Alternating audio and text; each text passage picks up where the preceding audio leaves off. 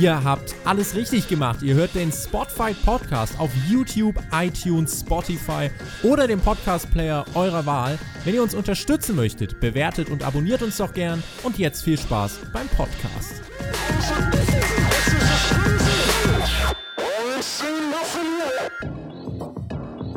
Die Wrestling-Welt schaut nach Chicago. All Elite Wrestling lud ein zum letzten Großevent vor TV-Start, konnte die Promotion an ihre bisherigen Shows anknüpfen.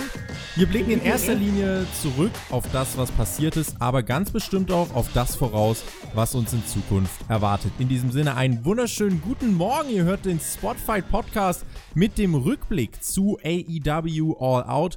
Wir sind live auf YouTube ich wink einmal für alle, die im Chat hier mit dabei sind. Vielleicht hört ihr das Ganze aber auch im Laufe des Sonntags auf Spotify, iTunes oder dem Podcast-Portal eurer Wahl. Wenn euch dieser Podcast gefällt, lasst uns gerne eine Bewertung da und äh, auch einige Kommentare, da freuen wir uns ganz doll drüber. Ich glaube, Gesprächsstoff, den gibt es für uns hier genug. Und wenn ich sage für uns, dann heißt das, dass ich natürlich nicht allein bin. In der Preview zu All Out gab es ein Debüt, da hatte ich den lieben The Mac an meiner Seite Heute gibt es aufgrund der besonderen Umstände direkt noch eine Premiere. An meiner Seite für diese Review ist nämlich niemand Geringeres als der zweifache Tournament of Death-Sieger und Autor des Buches Meine Kämpfe. Und es ist mir eine Ehre, Alex Bedranowski, aka Thumbtack Jack. Ich mach's noch was kürzer. Hallo TJ. ja, hallo Tobi, ist mir auch eine Ehre, hier dabei zu sein. Du hast ja, wie gesagt, schon eine sehr, sehr schöne Preview mit meinem Ex-Wrestling-Kollegen The Mac gemacht und ich freue mich richtig drauf. Ich bin echt heiß auf diese Show gewesen und ich bin jetzt danach immer noch sehr, sehr hyped, darüber zu sprechen, was wir gesehen haben bei AEW All Out. Wir haben ja schon wenig gesprochen und geschrieben. Vielleicht kurz zum Einstieg welchen Stellenwert hatte bei dir dieses Event und die vielleicht noch wichtigere Frage, welchen Status hat AEW bei dir dann jetzt auch nach diesem Event, so circa einen Monat vor TV-Start? Also für mich war das auf eine gewisse Art und Weise wie die WrestleMania von AEW, quasi der Geburtstag.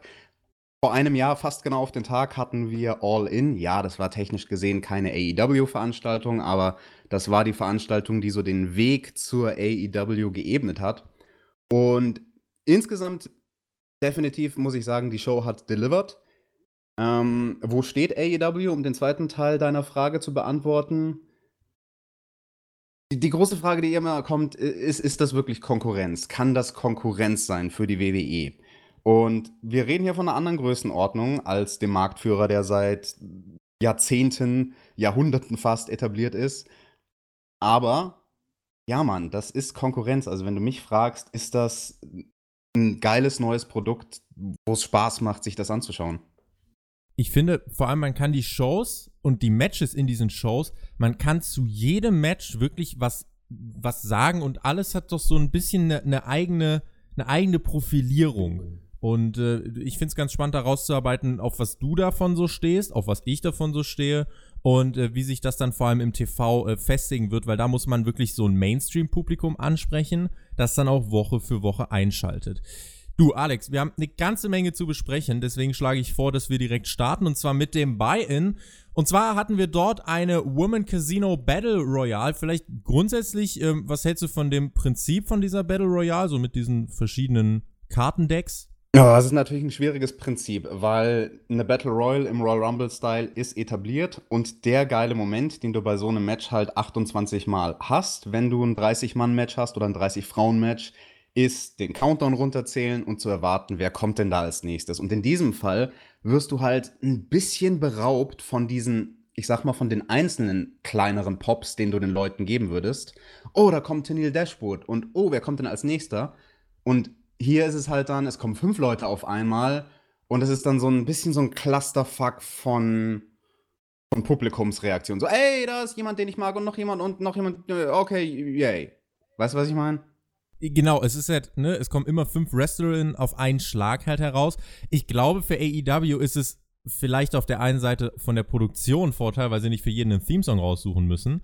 So, dass sie quasi einfach so einen Casual-Song äh, da dudeln können und dann kommen die fünf raus und dann werden die Namen davor gelesen. Ähm, wir, wir gehen das mal grob durch. Es gab am Anfang einen äh, Spot mit Lieber Bates außerhalb des Rings mit Büchern. Ähm, Nyla Rose, eine wichtige Personalie, die war in der ersten Gruppe und hat sich lang gehalten. B. Priestley wurde von Britt Baker attackiert. Ähm, da nimmt man auch ein bisschen Bezug auf das, was bei Fight for the Fallen passiert ist. Mhm. Brandy Rhodes verteilte einen Stunner gegen Nyla Rose. Tennille Dashwood wurde von Awesome Kong eliminiert.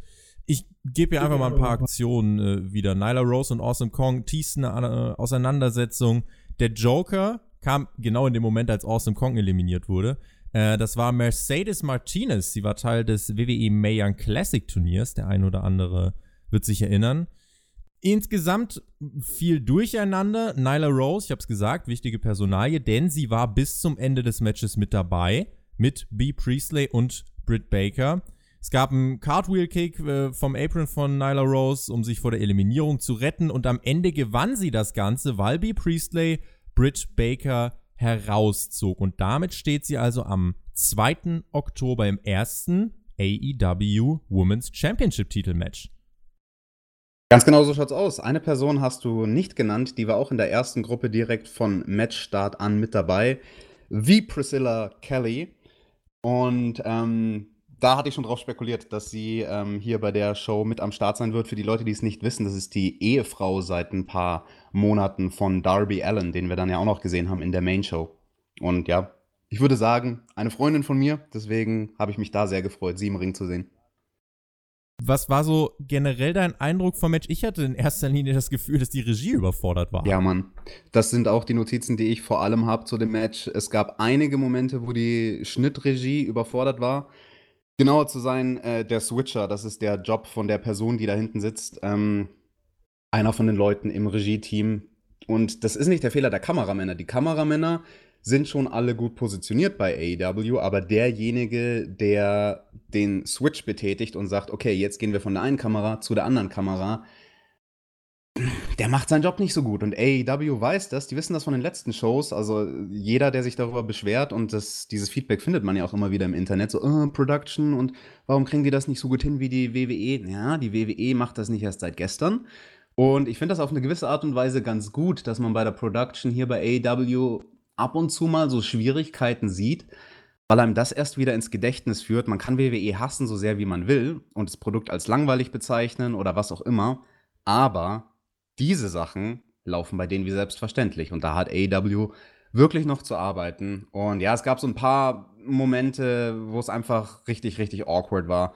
Zum Beispiel, ähm, als dann zum zweiten Mal ein Fünferpack in den Ring kam und im im Ring ein Spot noch nicht fertig war. Und dann lief schon der Countdown runter und die Kamera ging auf die Leinwand und dann hat aber irgendjemand backstage die Mädels offensichtlich zurückgehalten und gesagt, nein, nein, nein, geht noch nicht raus, geht noch nicht raus, ihr müsst noch warten, bis im Ring der nächste Spot fertig ist. Und dann waren so diese 10 Sekunden fucking awkward Silence quasi, wo das Publikum gewartet hat, so, äh, wann kommt jetzt die nächste Runde? Und der Spot im Ring geht zu Ende. Und dann auf einmal kommen auf magische Weise genau in dem Moment die Mädels raus. Und solche Momente gab es ein paar. Schade.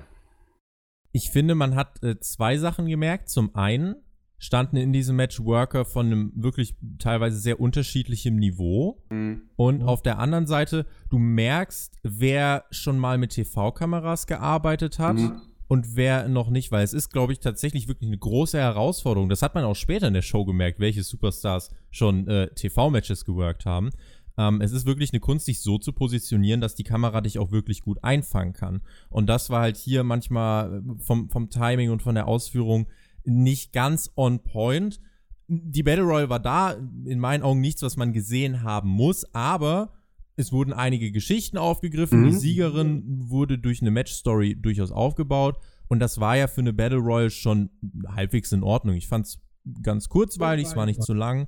Und von daher ist es okay. Und ich fand sie auch in jedem Fall besser als die Battle Royale, die wir bei Double or Nothing gesehen haben. Absolute Zustimmung. Die Battle Royale bei Double or Nothing habe ich gehasst. Meiner Meinung nach hat die garantiert sehr viel potenzielles neues Publikum verschreckt. Ich rede nicht von den Leuten, die schon Wrestling-Fans sind und die sowieso die Show kaufen würden, sondern ich rede von den Leuten, die nur da so am Rande vom Horizont merken, ach, da gibt es irgendwie so eine neue Wrestling-Liga, was ist denn das, AEW oder so, ja, schaue ich mir mal an, hier die, die gratis Pre-Show. Und ich finde, von den Leuten, da hat man garantiert bei Double or Nothing so viele vergrault.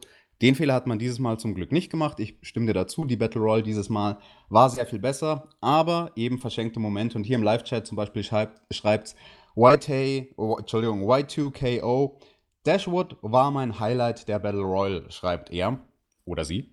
Und das ist halt genau das Ding. Solche Highlights sind halt untergegangen. Ne? Wäre das der WWE Royal Rumble der Damen, dann äh, hätte jeder von den Überraschungsleuten ein Spotlight gekriegt und eigentlich fucking big, weißt du, dass Tennille Dashwood da antritt.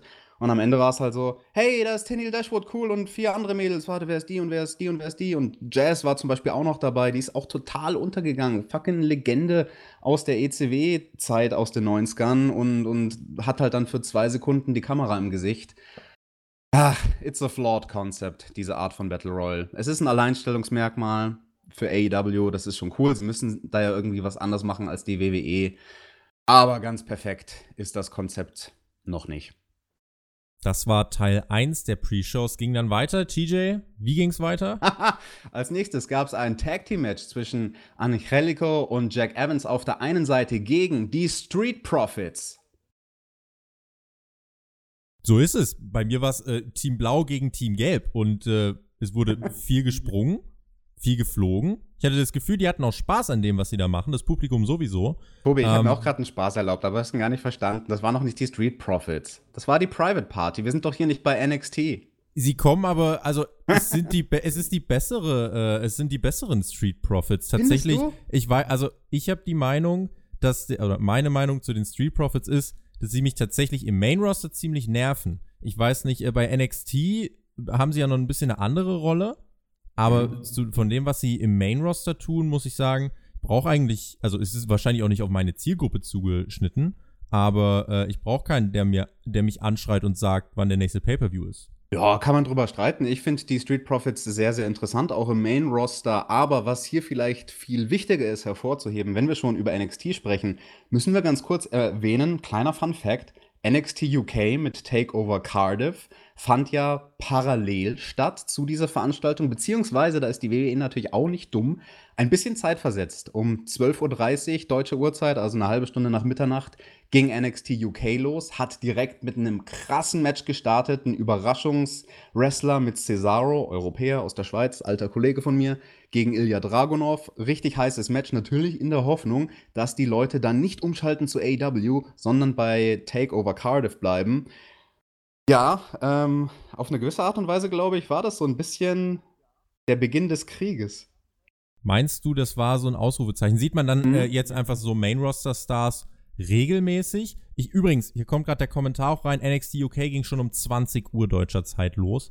What? Ähm, das tatsächlich glaube ich das auch. Es gab auf Twitter nämlich auch schon die Reactions zum Main Event noch bevor letzten Endes ähm, die Show begonnen hat von All Elite Wrestling. Was aber daran liegt, ne, eine Veranstaltung in Großbritannien, eine in Amerika. Deswegen hat WWE die dann um 20 Uhr äh, starten lassen äh, unserer Zeit. Das dürfte dann 19 Uhr ähm, in Großbritannien gewesen sein. Aber die Shows äh, liefen nicht parallel. Trotzdem, der Punkt, den du machst, ist ja trotzdem, äh, gilt ja trotzdem, dass es eine erste Ansage war. Absolut. Und ja, Mann, da bin ich voll der Mark. ich habe nur parallel aufs WWE Network gestartet äh, oder ge geschaltet, wo die Pre-Show von All Out losging. Aus Neugierde, ne, was läuft denn gerade auf dem WWE Net Network? Und das war dann offensichtlich die Wiederholung von Takeover Cardiff. Oh well. Aber kommen wir zu dem Tag Team Match. Genau. Ja, wobei, ich fand das nicht so erwähnenswert. Also, es war da. Ja, es, es war, war es war da und es war äh, das, was halt so in der Pre-Show, was man machen kann. Das war, wie ich finde, nettes Wrestling, ähm, eine spektakuläre äh, Finish-Sequenz mit dem Hurricane Runner. Gegner fliegt dann in den Cutter von Isaiah Cassidy und Private Party holte sich einen vorhersehbaren Sieg, denn sie treffen am 9. Oktober in der zweiten Weekly in der ersten Runde des AEW Tag Team Championship Turniers auf die Young Bucks. Und damit zur Main Show, würde ich sagen, oder? Wir hatten, wenn wir es der Vollständigkeit halber machen, wir hatten ein Videopaket von Wardlow. Mhm. Das hatten wir. Wir hatten eine MJF Backstage-Promo. Und insgesamt vielleicht ein kurzes Fazit zum Bayern. Ähm, war es die beste Pre-Show von AEW bisher? Mhm. Nachdem ich die Pre-Show von Double or Nothing so sehr gehasst habe wegen der Battle Royale, war es definitiv besser als die. War es besser als alle anderen Pre-Shows? Ich, ich würde sagen, auf demselben Level wie die letzten.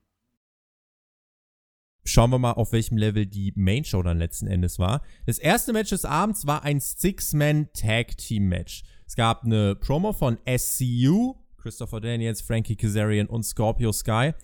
Dann kam der Luchasaurus heraus mit seinen zwei Jungs, 11.000 in Chicago, connecten mit diesem Gimmick. Die Reaktion war wirklich überragend. Darauf kommt ja, äh, kommt's ja unterm Strich an. Wir hatten einen schnellen Einstieg ins Match. Alle sind äh, irgendwann nach draußen gesprungen. Auch der Luchasaurus. Da gab es den mhm. ersten richtig lauten Pop des Abends.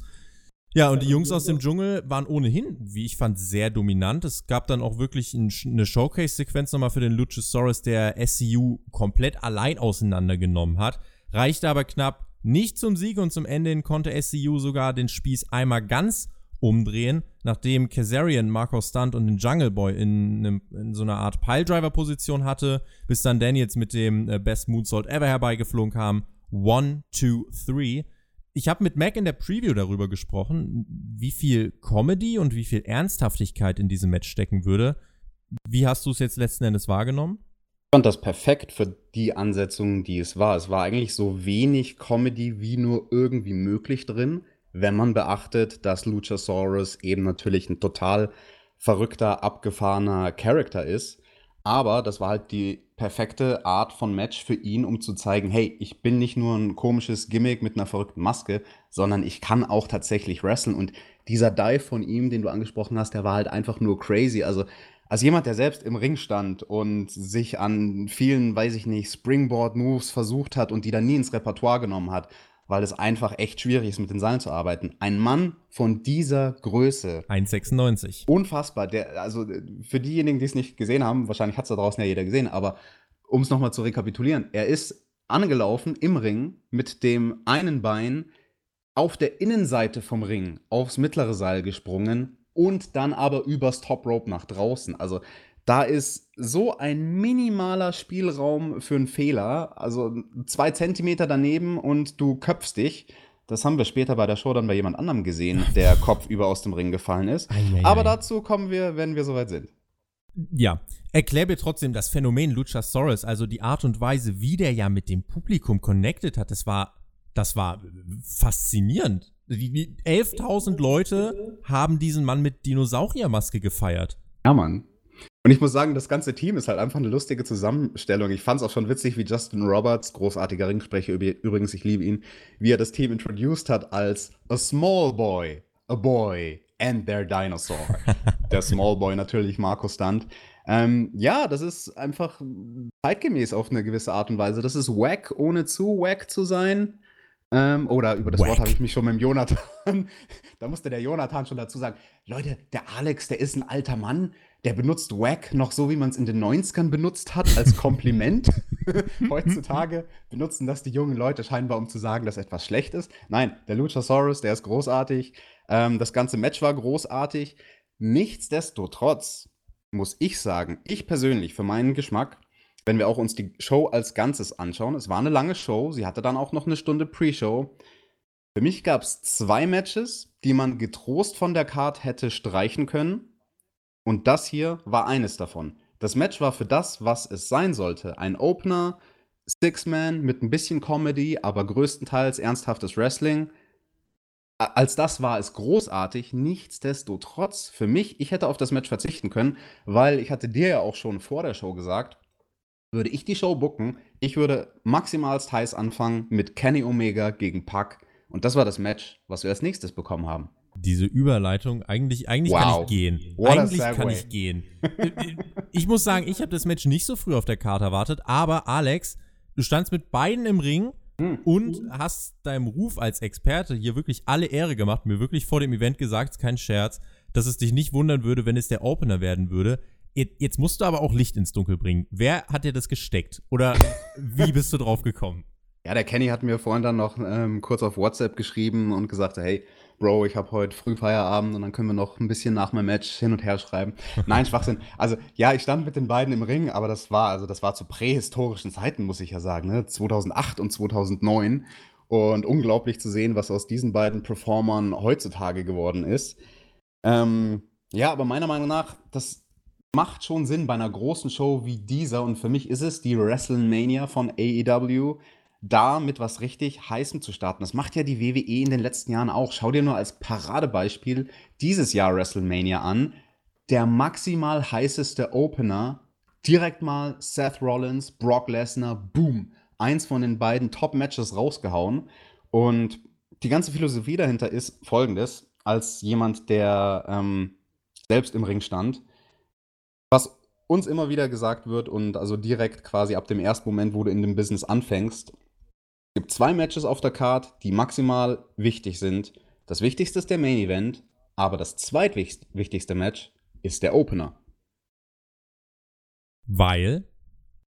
Weil der die Crowd heiß macht. In dem Fall nicht zwingend nur die Crowd im Publikum, ne, weil die hatten natürlich schon die Pre-Show gesehen, aber viele Leute, die nur die Main-Show sehen, denen willst du halt was Geiles am Anfang geben, was Geiles am Ende geben. Und ja, das ist so eine Philosophie, die Roddy Piper hatte. Bret Hart hat den irgendwann mal zitiert. Roddy hat gemeint, gib den Leuten was Geiles am Anfang, gib ihnen was Geiles am Ende und sie verzeihen dir viel, viel Scheiße in der Mitte.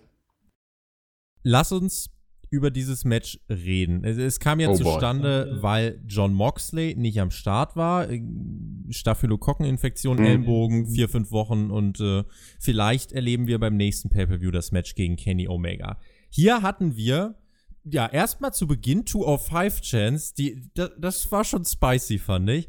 Und in der Geschichte des Matches ging es ja eher so um die Richtung, äh, dass sich Omega zu viel Zeit ließ bei der Ausführung seiner Moves.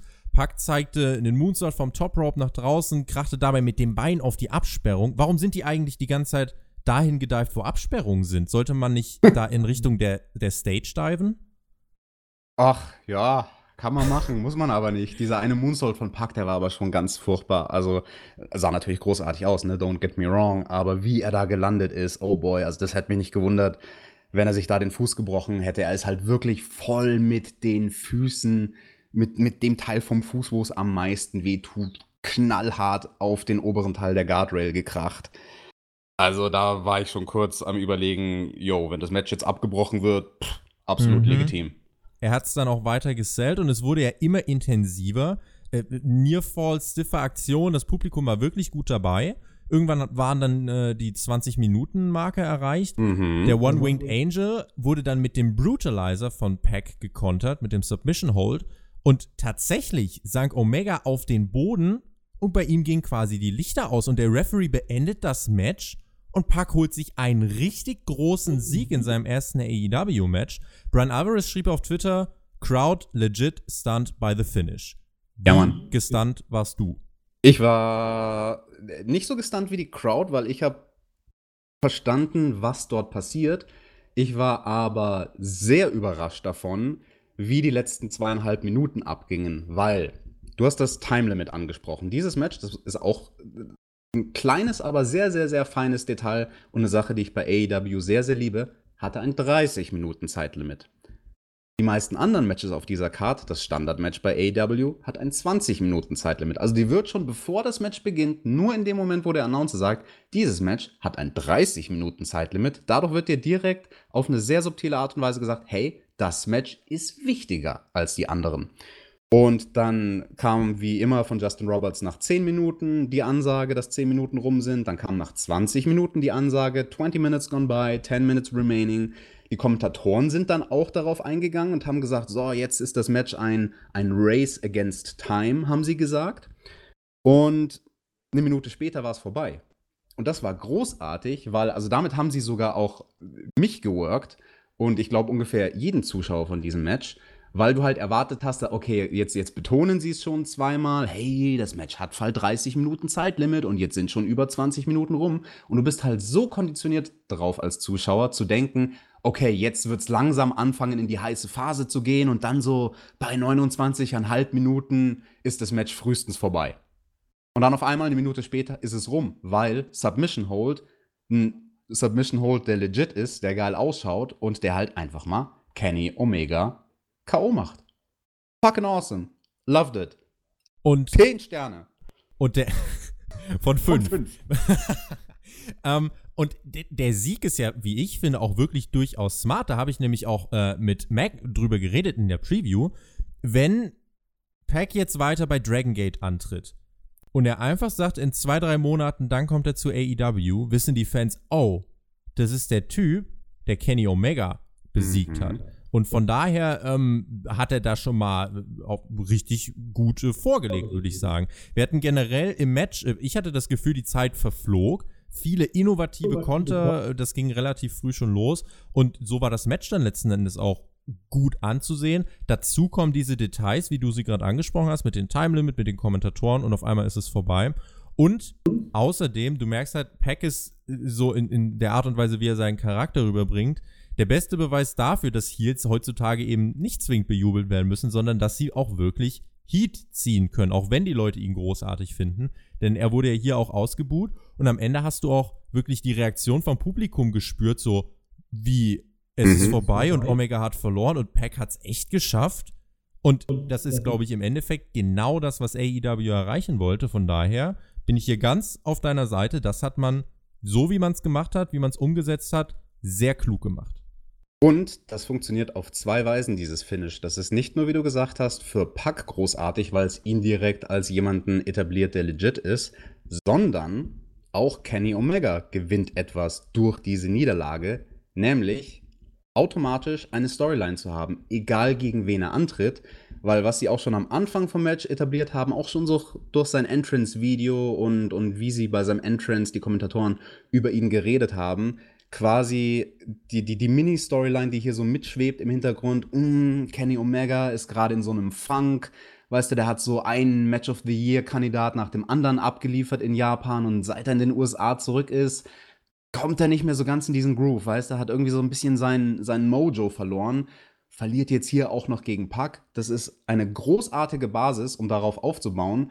Und was ich sehr, sehr gerne sehen würde, ist sowas in Richtung von einer Losing Streak von Kenny Omega, wo er ein paar Matches verliert und anfängt an sich selbst zu zweifeln, weil wir wissen alle, dass er diese großartigen Showstealer-Matches raushauen kann, aber wenn er die jedes Mal macht, ist es nichts Besonderes mehr. Und deswegen finde ich das sehr, sehr, sehr geil, sich zu pacen. Also ich meine jetzt damit, dass er seine Karriere paced und dass AEW damit smart ist und ihn nicht direkt wie in Japan dauernd das krasseste Match aller Zeiten machen lässt und sechs Sterne und sieben Sterne und zehn Sterne, sondern quasi zu porträtieren, hey, der Typ, der hat sein Mojo verloren. Wäre es dann, wär's dann auch äh, denkbar, dass jetzt das Match, wenn es gegen Moxley stattfindet, und das wird ja kommen, wäre es also auch denkbar, dass er das halt auch letzten Endes verliert und dann so anfängt, puh, jetzt habe ich zwei dicke Dinger mhm. nacheinander verloren.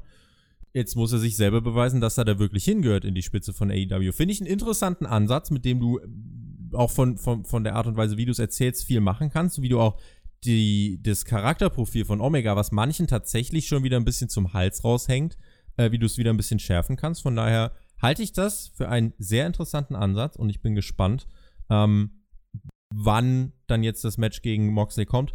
Eine Anschlussfrage noch und dann gehen wir zum nächsten Match hätte Omega hier gegen Moxley gerestelt, hätte Omega das auch verloren oder welchen Ausgang hättest du dann prognostiziert? Um ehrlich zu sein, habe ich mir darüber keine Gedanken gemacht. Bei mir ist das ein bisschen komisch. Ich versuche so wenig wie möglich vor einer Show darüber nachzudenken, was passieren könnte, um mich nicht irgendwie zu spoilern, weil ich auf eine Idee komme, auf die äh, die kreativen Köpfe hinter den Kulissen dann auch gekommen sind. Ähm, Ah, ich vermute schon. Also ich glaube, wenn es das, das original angesetzte Match gegeben hätte, ist es sinnvoller für alle Seiten, wenn John das gewonnen hätte. Ja, so, so kann man sich länger drauf freuen. Also auf eine gewisse Art und Weise war das echt ein, auf eine versteckte Art ein Segen, diese Verletzung, diese ähm, Staff-Infection von, von Moxley.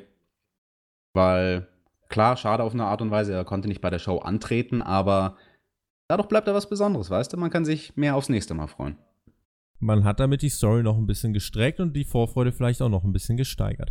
Eine Stunde warum? Zwei Matches haben wir gesehen. Und dann, ja, kam Jimmy Havoc. Er kam, er sah und er tackerte, nämlich sich selbst, im Match äh, gegen Darby Allen und äh, Jimmy Havoc, Triple Threat Match. Du und äh, Jimmy Havoc, ihr seid die beiden einzigen Europäer, die jemals das Tournament of Death äh, gewinnen konnten. Ihr standet auch diverse Male gemeinsam im Ring. Gebt einfach mal Thumbtack Jack und ähm, Jimmy Havoc auf YouTube ein. Ihr werdet einige Sachen finden. Ähm, Havoc wurde zu Beginn des Matches auf den Stuhl gebunden und ihm wurden Reißzwecken in den Mund geworfen. ja, das war, das war der Auftakt von diesem Match. Dann gab's Papercuts, ein Sunset Flip durch den Tisch, Reißzwecken, Tucker, ein Skateboard mit Reißzwecken. Die guten alten Cracker Barrels gab's auch. Ich kann, ich kann gar nicht alle Spots aufzählen. Das war auf jeden Fall viel Zeug dabei. Ich sag dir, ich musste erst mal nachdenken, ob ich zu dem Zeitpunkt überhaupt schon bereit dafür war.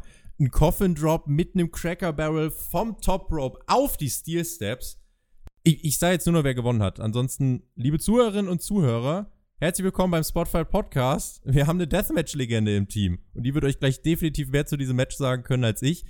Ähm, Alex, Jimmy Havoc hat's gemacht. Acid Rainmaker aufs Cracker Barrel. Und jetzt du. Ich hab's vor, bevor wir live gegangen sind, gesagt, es gab bei dieser Show zwei Matches, in denen Tische eingesetzt wurden. Und eins davon habe ich geliebt, das andere habe ich gehasst. Und dieses Match hier ist das, was ich geliebt habe. Meiner Meinung nach absolut fucking großartig. Ich bin ganz ehrlich, ich habe mir nicht allzu viel von diesem Match erwartet, weil Darby Allen, da ist es ein bisschen was anderes, aber bei Jimmy Havoc und Joey Janella, die leben halt viel von ihrem Hype, die leben natürlich von ihren Hardcore-Elementen, die sind nicht zwingend die großartigsten Worker auf dem Planeten, aber wenn ein Match richtig aufgebaut ist, dann können die ein Match abliefern, was für, für ein Hardcore-Match mit dem Zweck, den es hier bei dieser Show hatte, gar nicht besser hätte sein können. Und genauso stufe ich das Match ein. Ich bin niemand, der was von, von Sterne-Ratings hält, weil meiner Meinung nach kannst du zum Beispiel dieses Match nicht vergleichen mit dem, was davor stattgefunden hat oder mit dem, was danach stattgefunden hat oder mit dem Main Event. Jedes Fall. davon hatte, hat, hat ganz andere Ziele, die es verfolgt. Und für das, was dieses Match sein sollte, ein nicht Deathmatch, aber ein sehr, sehr würziges Hardcore-Match, in dem man Sachen sieht, die so in Richtung Deathmatch gehen ohne zu krass zu sein, dass die Leute verkraulen, die auch noch innovativ sind, die man vorher nie gesehen hat. Und das Ganze noch mit einer kleinen Prise Humor. Und das ist fucking schwierig. So eine Art von Match zu machen mit diesem augenzwinkernden Humor hier und da, dass es so eine Mischung ist aus, man lacht, weil es einfach so absurd ist und einerseits denkt man sich so, oh Gott, oh Gott, ich will nicht, dass die Jungs sterben, aber oh Gott, das sah gerade lustig aus. Oh Gott, das sah furchtbar aus. so schaust du dieses Match. Scha schaue ich, schau ich eine Comedy oder schaue ich einen Horrorfilm? So, oh, ich schaue beides gleichzeitig. Einfach fucking weird und ja, dafür, was die Aufgabe war und was sie hier leisten wollten, haben sie meine Erwartungen absolut übertroffen. Großartig. Das Match hätte man nicht besser aufbauen sollen. Und wenn du mich fragst, ich meine da die Handschrift von einem Producer gesehen zu haben, nämlich von Billy Gunn. Und der Mann, das darf man nicht vergessen, der stand selbst mal bei einer gar nicht mal so kleinen Wrestling-Show in so einem Three-Way Hardcore-Match. Damals ging es um den Hardcore-Title bei WrestleMania 15. War der Opener gegen El Snow und Hardcore Holly der man weiß, auf welche Art und Weise man so ein Match skripten und aufbauen muss, dass es eben genau wie beschrieben diese Kombination aus Horror und Comedy hat.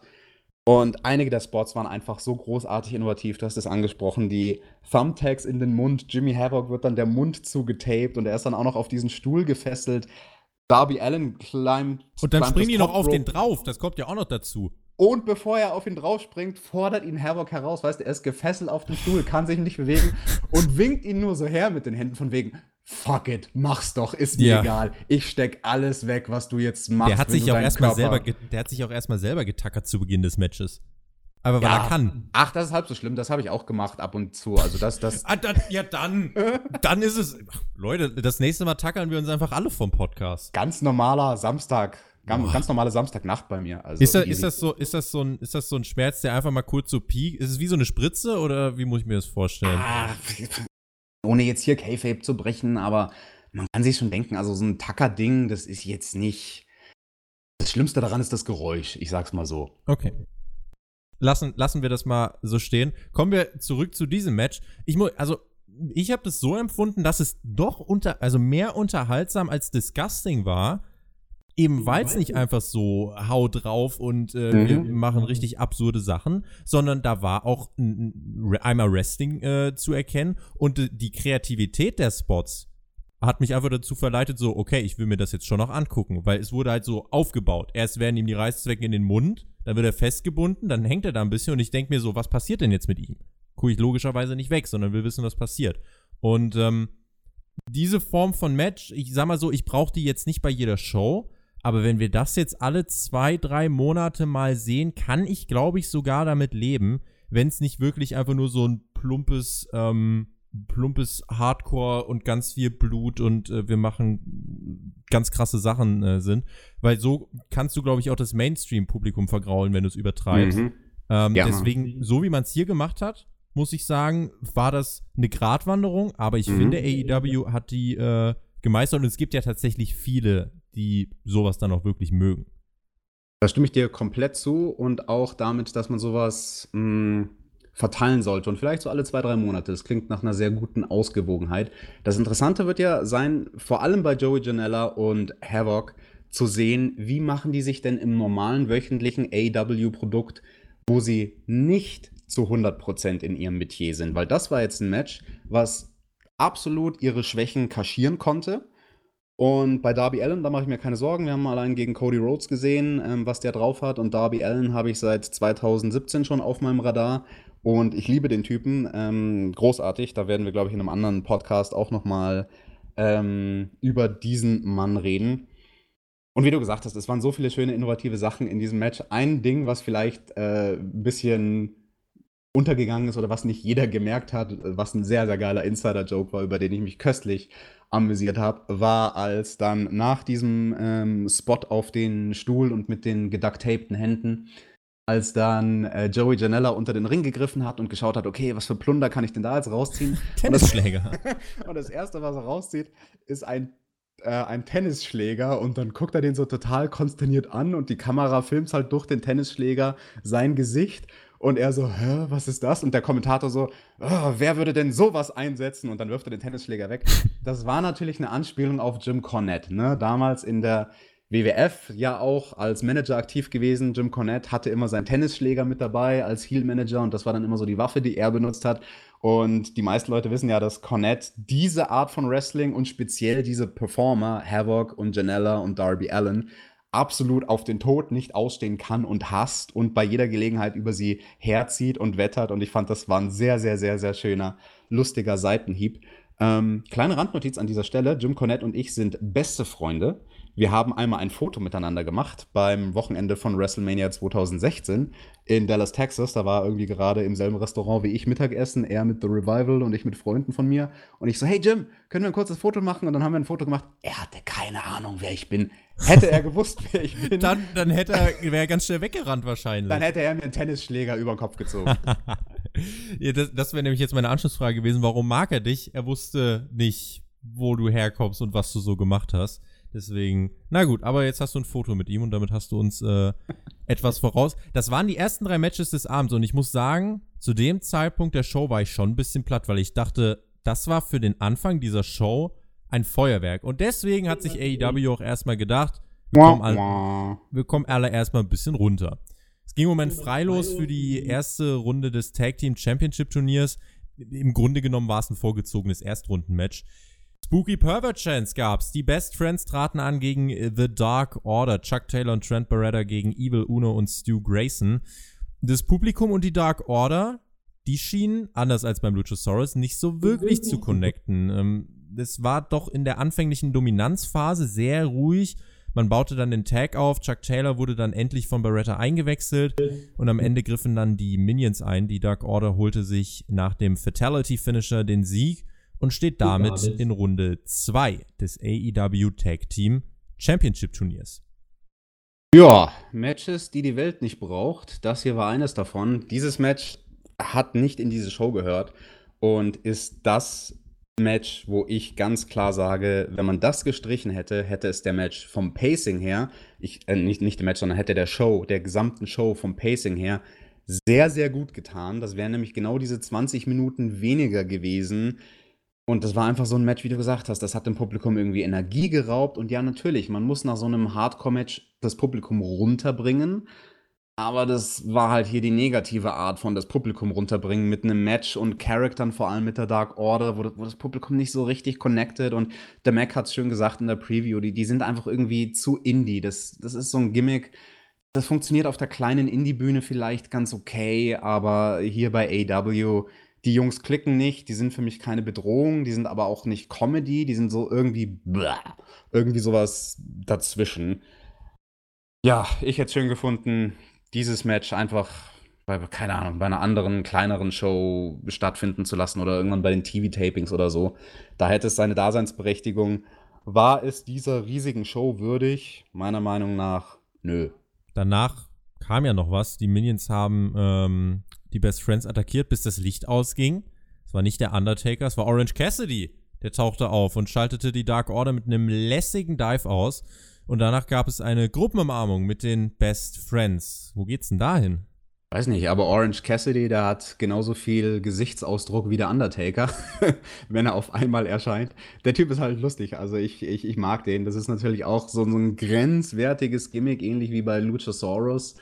Aber ähm, ich finde es unterhaltsam. Die Frage wird sein, wie lange ist das hier unterhaltsam, dieses Gimmick, weil im Prinzip, wenn du ein Orange Cassidy Match gesehen hast, dann hast du alle gesehen. Es gibt manche, manche Gimmicks dieser Natur. Ähm, bleibt abzuwarten. Also ich glaube, den, den Charakter, den, den muss er relativ schnell neu erfinden oder eine neue Nuance reinbringen, weil das sonst bei den Weeklies meiner Meinung nach schnell langweilig werden könnte. Ich muss dir ganz ehrlich sagen, Orange Cassidy und das Angle nach dem Match ja, das hat mich mehr mitgenommen als das Match selber. Voll, zu 100 Prozent. Wobei, vielleicht, das Match selber war jetzt nicht grottenschlecht. Nee. Das war grundsolide, nur es war halt für, dies, für das Pacing der genau. Show war es halt echt ein Downer. Und äh, die Position auf der Card war da halt, äh, ja, hat dem Ganzen nicht, äh, war nicht zuträglich. Ganz kurz eins möchte ich noch sagen zu diesem Punkt von, von überflüssigen Matches oder so das Pacing der gesamten Show. Und manchmal ist weniger mehr und das wäre in dem Fall hier auch so gewesen. Wenn man das Match unbedingt hätte bringen wollen bei der Show, meiner Meinung nach, das wäre ein Kampf, den hättest du als Pre-Pre-Show vielleicht bringen können. Für das Publikum vor Ort, also wirklich literally als das erste Match, was das Live-Publikum sieht, was vielleicht aber noch gar nicht in der Pre-Show ausgestrahlt wird. Weißt du, ähnlich wie beim MMA, die Early Prelims. Early Prelims, ja. Und dann das Match vielleicht auf YouTube bringen. Wo, wo dann der Die Hard-Fan, der wissen will, so, hey, wie ist es eigentlich mit der Tag Team Division? Da gibt es ja noch dieses Team und jenes Team und wie, ähm, wie platzieren die sich denn jetzt für das anstehende Tag Team-Title-Turnier? Dafür wäre das total gut gewesen, aber in der Mitte von dieser Show, Downer. In der Pre-Show hat sich Nyla Rose in der Casino Bell Royale durchgesetzt und jetzt suchen wir ihre Gegnerin. Riho oder Hiku, äh, Hikaru Shida. Eine von beiden sollte es werden. Am 2. Oktober Women's Championship Titelmatch. Riho, die hat ja schon einige Matches bei AEW gewonnen. Shida, starkes Gesamtpaket. Insofern war auch hier durchaus Spannung im Match drin. Einige sprachen vor dem Event auch davon, dass es ein potenzieller Showstealer werden mhm. könnte. Die Story im Match gestaltete sich dann so, dass man mehr oder minder als Fan dazu bewegt werden sollte, mit Rio mitzufühlen und ihr die Daumen zu drücken gegen eine physisch doch überlegene und unnachgiebig workende Gegnerin. Rio arbeitete in der Off wenn sie in der Offensive war, dann viel mit ihren Storms. Shida zeigte Aktionen, die natürlich äh, gerade gegen so eine eher kleinere Gegnerin äh, wie Rio dann doch effektiv aussahen. Und man zog das konsequent durch, denn am Ende stand nach einem Einroller der Upset-Win für Rio.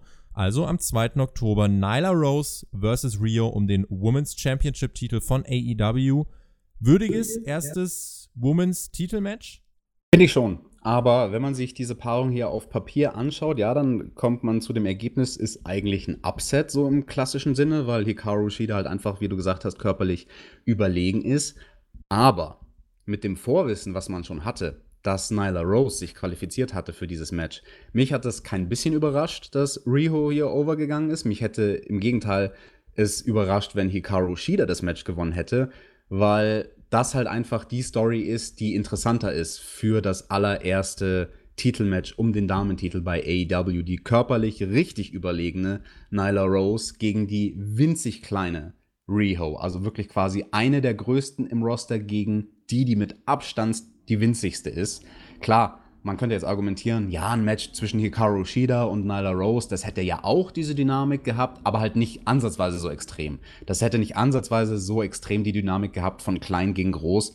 Deswegen, mich hat es nicht überrascht. Mich würde es sehr viel mehr überraschen, wie dann das Match aufgebaut wird zwischen ähm, Nyla Rose und Riho, weil ich Nyla Rose als sehr, sehr, sehr grün empfunden habe in der Battle Royale. Ne, die ist over beim Publikum, aber die hat halt ihre Overness extremst Gegnerinnen zu verdanken, die sie gut ausschauen lassen können. Und davon gab es reichlich in der Women's Battle Royale. Riho ist eine großartige Workerin, aber ich weiß nicht, ob die ein großartiges Match aus der sehr, sehr grünen Nyla Rose rausholen kann.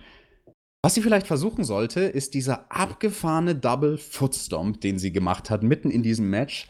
Ähm, Hikaru Shida lag da auf dem Apron, aber auf eine ganz komische Art und Weise. Also quasi so, dass ihr Unterleib eigentlich aus dem Ring raushing und der obere Teil von ihrem Körper im Ring war. Und ich weiß gar nicht, wie ich es anders ausdrücken soll, aber Riho ist ja halt einfach mit einem absurden Double Footstomp in die Vagina gesprungen. Facts.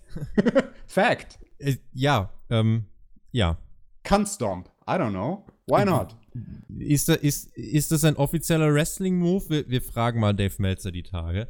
ähm, in jedem Fall musst du halt schauen, Riho gegen Nyla Rose, das könnte theoretisch auch der Main-Event sein, deiner ersten TV-Show. Also, irgendwas muss man sich da einfallen lassen. Ist so ein bisschen wie Great Khali gegen Rey Mysterio. Nur, dass ich Nyla Rose unterstellen würde, dass sie doch ein bisschen besser wresteln kann als der Great Khali. Noch besser. Ah, noch besser. Okay. Ähm, wir warten mal ab, in welche Richtung sich das entwickelt. Aber ich sag mal so, es hat sich ja doch durchaus ein bisschen abgezeichnet. Nyla Rose wurde ja in den Matches, die sie hatte bei AEW, hat sie ja doch mal immer ihre Sequenzen mit Spotlight bekommen. Rio hat äh, einfach auch quasi nichts verloren das macht schon Sinn. Man hat die beiden ja äh, doch auch jetzt mit einem langfristigeren Blick durchaus konsequent in Position gebracht. Ähm, das würde ich dem Ganzen jetzt zugute halten. Wie das dann letzten Endes wird, ob das jetzt rein wrestlerisch die beste Entscheidung ist, das als erstes Women's Championship Titelmatch sich auszusuchen, das ähm, werden wir klären dann, sobald wir die erste Wochenshow gesehen haben am 2. Oktober. Und Darf ich dazu ja, einen Gedanken sagen noch, bitte. bevor wir zum nächsten Match gehen? Ich hatte nämlich, wie gesagt, ich versuche mir vor so einer Show möglichst wenig Gedanken zu machen, aber wo, was ich vermutet hatte bei dem ersten Women's Title Match, dass da auf jeden Fall Britt Baker drin stehen würde. Als Aushängeschild, auch wenn man jetzt so bei dem Starcast-Wochenende zum Beispiel die Banner gesehen hat, die da immer im Hintergrund hängen, da ist die halt sehr, sehr prominent platziert, also teilweise prominenter als Leute wie zum Beispiel Kenny Omega. Also wirklich so das weibliche Aushängeschild. Natürlich großartig, großartige Workerin, wunderschöne Frau, macht Sinn, die aufs Plakat zu packen. Und ich dachte mir eigentlich so, hey, das, das, das erzählt sich ja von selbst, die Story. Also die muss eigentlich die erste World Championess dort werden bei AEW. Das hat mich dann doch überrascht zu sehen, wie sie eliminiert wurde aus der Battle Royal. Aber ich muss sagen, eigentlich, wenn ich drüber nachdenke, ist das cool, weil dadurch, durch diese Matchpaarung, die ist anders, ähm, die Paarung, die wir jetzt haben bei dem ersten Women's Match. Und das ist halt genau das Gute, um sich abzuheben von der WWE Women's Division. Hätte man Britt Baker in dieses Title Match gepackt oder zum Beispiel Tennille Dashwood, das wäre ein bisschen auf eine gewisse Art und Weise so typisch WWE gewesen. So, weißt du, die typischen WWE Women Main Eventerinnen. Ja. Und hier hat man jetzt so ein bisschen Oddballs in dem Match. Ich find's geil, weil es anders ist.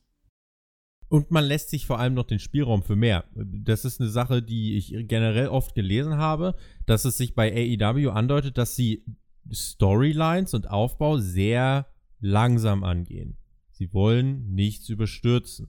Und vielleicht hat dieser Hintergrundgedanke auch damit zu tun, dass wir jetzt erstmal Riho gegen Nyla Rose bekommen. Genau. Und nicht direkt irgend sowas wie Riho gegen Britt Baker. Apropos Britt Baker, da schreibt auch wieder hier im Live-Chat Y2KO, er sagt, Britt Baker hat für mich persönlich den Titel noch nicht nötig. Sehr, sehr gutes Statement. Ganz genau, weil wenn du over bist ohne Titel, ja klar, dann lieber den Titel jemand anderem geben, der davon mehr hat.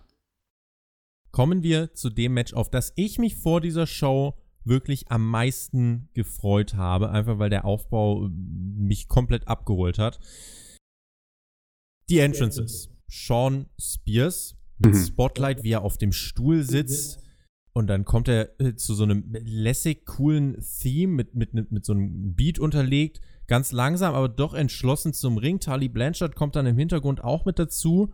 Ähm, deine Ein äh, dein Eindruck von der Inszenierung von Spears, von der Perfect Ten zum Chairman von AEW? I see what you did there. Großartig. Also ein unglaublich geiler Entrance. Das hat einen Moment bei mir gedauert, bis es dann überhaupt geklickt hat. So, hä, wieso sitzt, sitzt er da jetzt auf dem Stuhl? Ach so, ja, Stuhl, okay, klar, wegen hier dem, was da ähm, mit dem Chairshot passiert ist. Richtig geil und du hast angesprochen Perfect Ten, das war so ein kleines, aber sehr, sehr feines Detail. Ähm, er hatte so eine Art Weste um mhm. und auf der war halt auch relativ klein eine 10 abgebildet. Für mich war das irgendwie so der Stinkefinger an die WWE, um zu sagen, hey, wisst ihr was, ich bin so die Art Worker, die halt Main-Event-Level-mäßige Matches machen könnte. Ich wurde bei euch nie so positioniert. Watch me now. Look at me now. Cody bekam dann auch ein Special Entrance. Und der war, ganz ehrlich, muss ich an dieser Stelle auch wirklich so klar sagen, der war in Sachen Produktion, Kameraführung, Licht, die Bewegung von Cody, Pyro-Einsatz, mhm. fand ich wirklich auf einem ganz, ganz hohen Niveau. Geht's dir auch so oder bin ich allein? Nee, ich stimme da absolut zu. Ich würde fast schon sagen, es war auf eine gewisse Art und Weise vielleicht auf einem zu hohen Niveau, weil es ein bisschen diesen Flair hatte von, yo, ich bin Cody Rhodes, ich bin einer von den Executive Producern hier und ich mache den Klassiker im Wrestling-Business, ich bin der Booker und ich inszeniere mich als den größten Star der Welt mit dem krassesten Entrance überhaupt. Ähm, das Feuerwerk hätte es jetzt nicht gebraucht, das hätte man auch jemand anderem geben können. Hat so ein bisschen Shades of Triple H. Ja, schon. Ne? Sind Der hat ja auch immer bei WrestleMania, wenn er mit seinen dicken Karäten da rauskommt. Ja, Mann. Das, das erinnert mich so ein bisschen daran. Triple H hat ja auch äh, neben der großen Nase ein großes Ego und äh, vielleicht hat Cody das auch. Ähm, in jedem Fall, ich wollte es hier nur ansprechen, weil es mir wirklich aufgefallen ist, auch als Cody dann, äh, als er zum Ring ging, auf der Stage stand, hielt dann dort an äh, und wirklich ein kollektiver Jubel in dieser Halle ausbrach. Ich habe echt kurz Gänsehaut gehabt, kein Scheiß. Und äh, habe so gemerkt, ja, doch, der Cody ist halt schon ein Star. Äh, der entschied sich dann übrigens, er durfte ja eine Person mit zum Ring bringen. Er entschied sich dann äh, zwischen äh, Pharaoh, äh, seiner Frau, ähm, DDP und äh, MJF für MJF. Und ich hatte gedacht, er würde sich für den Hund entscheiden. ich bin froh, dass er es nicht gemacht hat. Der Hund war nämlich ins, äh, inmitten dieser 11.000, 12.000 Menschen ein bisschen lost. Und, der äh, Hund, der wollte nur noch zurück Backstage gehen. Das war ein bisschen arme, traurig. Der arme, arme Hund. Weiß ich nicht, ob es das braucht. Ähm, noch vor dem Match gab es dann äh, ein Topi von Cody gegen Spears. Ein Brawl brach aus und beide prügelten sich einmal durch die Zuschauer, bis sie wieder am Ring waren. Publikum war richtig laut und dann startete das Match auch offiziell. Direkt in der Anfangsphase wollte MJF sich für Cody einsetzen. Tully Blanchard äh, nutzte das für einen Cheap Shot gegen Cody aus. Spears attackierte Cody mit einem Gürtel. Aber das hat das Feuer in Cody erst so richtig geweckt und es wurde immer weiter mit diesen Interferences gespielt von Blanchard MJF hat halt immer zugunsten von Cody eingreifen wollen, damit aber immer genau das Gegenteil erreicht.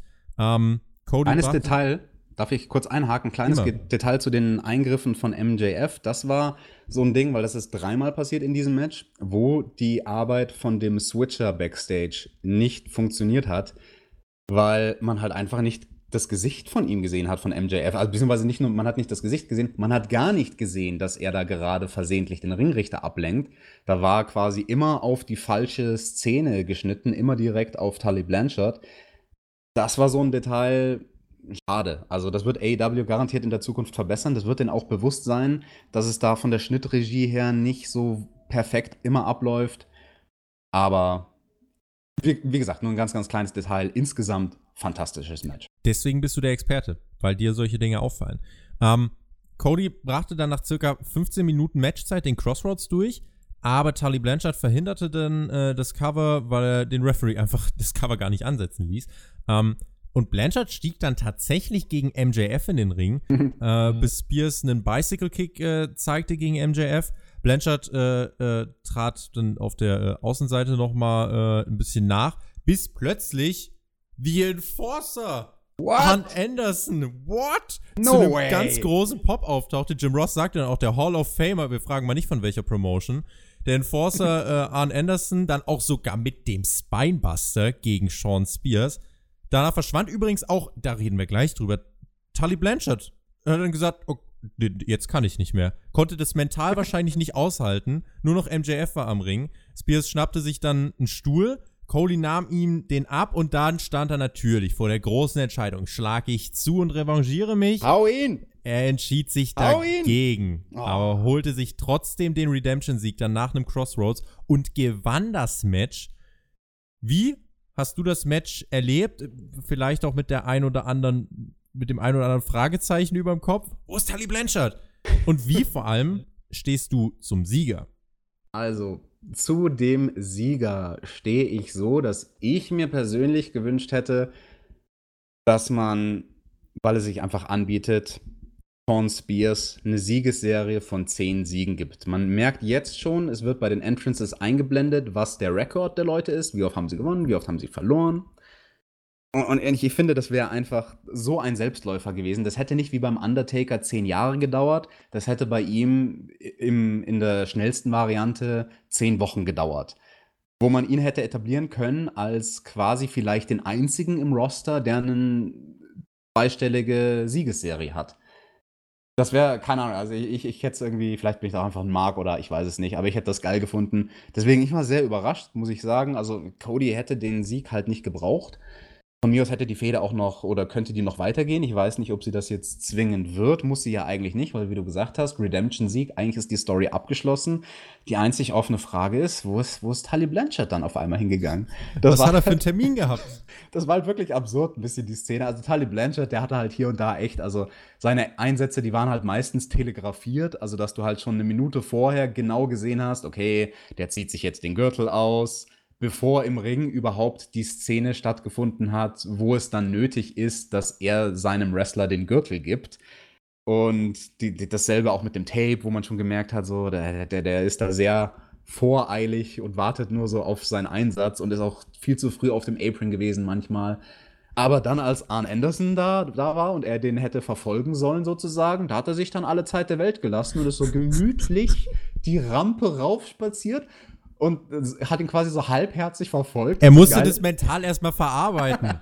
Meinst du? Wer rechnet denn damit, dass Arn Anderson da auftaucht? Und das Geile ist halt, er verfolgt ihn in Anführungsstrichen und Arn Anderson geht durch den Tunnel rechts und Tully Blanchard so im gemütlichen Spaziertempo durch den Tunnel links.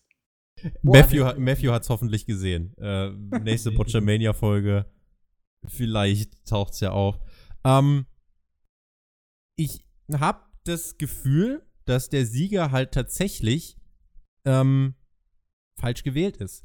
Weil ich, ich habe, wenn ich mir das jetzt im Nachhinein auch noch angeschaut habe, es hätte nichts dagegen gesprochen, mit allem, was man plant, äh, nicht doch Spears den Sieg zu geben. In Sachen Produktion muss ich sagen, war das wirklich ein starkes Match. Ich habe das vorhin in der Casino Battle Royale angesprochen. Du hast gemerkt, Spears und Cody haben beide schon mal TV-Matches geworkt. Und ähm, auch die Art und Weise, wie sie dann äh, auch die Hardcam immer wieder äh, sich äh, daran orientiert haben, auch die Moves dann so ausgeführt haben. Ich fand, das ist aufgefallen und ähm, das war das Match, was wirklich TV-reif war in der Art und Weise, wie die Worker sich bewegt haben. Mhm. Und nicht nur die beiden haben TV-Erfahrung, sondern auf einer sehr, sehr, sehr kleineren Bühne auch MJF bei der Liga, äh, wo Jim Cornette auch seine Finger mit im Spiel hat, da hat der schon so seine Erfahrung mit Kameras gesammelt und das hat man auch hier gemerkt, weil der hatte für jemanden, der so jung ist, ein großartiges Timing. Er hatte kein einzelnes Match bei der Show, er war quasi nur sowas wie ein Sidekick und hatte eigentlich nur diesen einen großen Moment mit Tully Blanchard, aber Maximize your minutes, sagt Jim Ross immer. Also, wenn du nur irgendwie eine Kleinigkeit bei einer Show hast, dann versuch das Maximum rauszuholen. Und viele andere hätten da den Fehler gemacht, zu schnell auf Tully Blanchard loszugehen und tralala. Und sie haben den Moment halt wirklich gemolken bis zur letzten Sekunde. Auch geil, wie MJF dann seinen Schal ausgezogen hat, gemütlich in aller Seelenruhe seinen hässlichen Schal gefaltet hat, um ihn dann quasi wie so einen Handschuh zur Herausforderung Tully Blanchard so halbherzig ins Gesicht zu wischen. So, ich fordere dich zum Duell, alter Mann. Das fand ich schon sehr, sehr stark. Also MJF, da bin ich sehr, sehr, sehr gespannt, wo der in, keine Ahnung, zwei Jahren stehen wird. Vielleicht mit dem World Title in der Hand.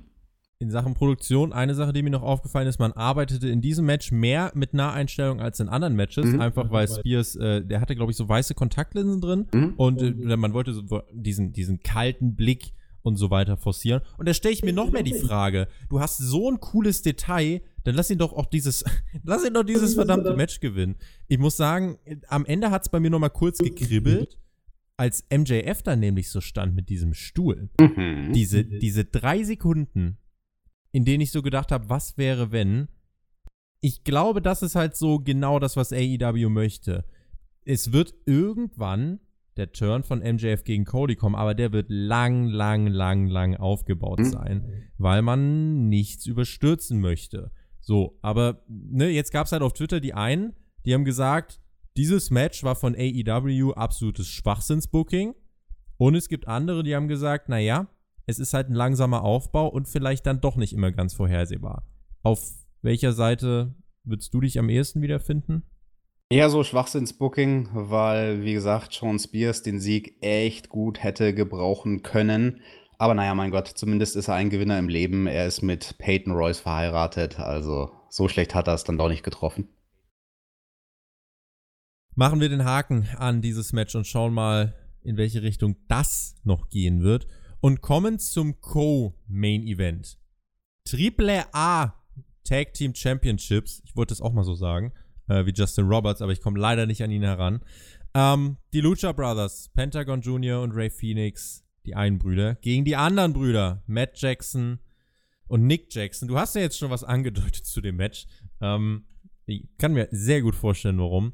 Wir hatten ähm, in diesem Ladder-Match viele Spots, viel Tempo, vieles, was man eben so noch nicht gesehen hat. Die Chemie zwischen den beiden Teams war ja auch vorhanden, hatten ja schon dieses Jahr einige Aufeinandertreffen.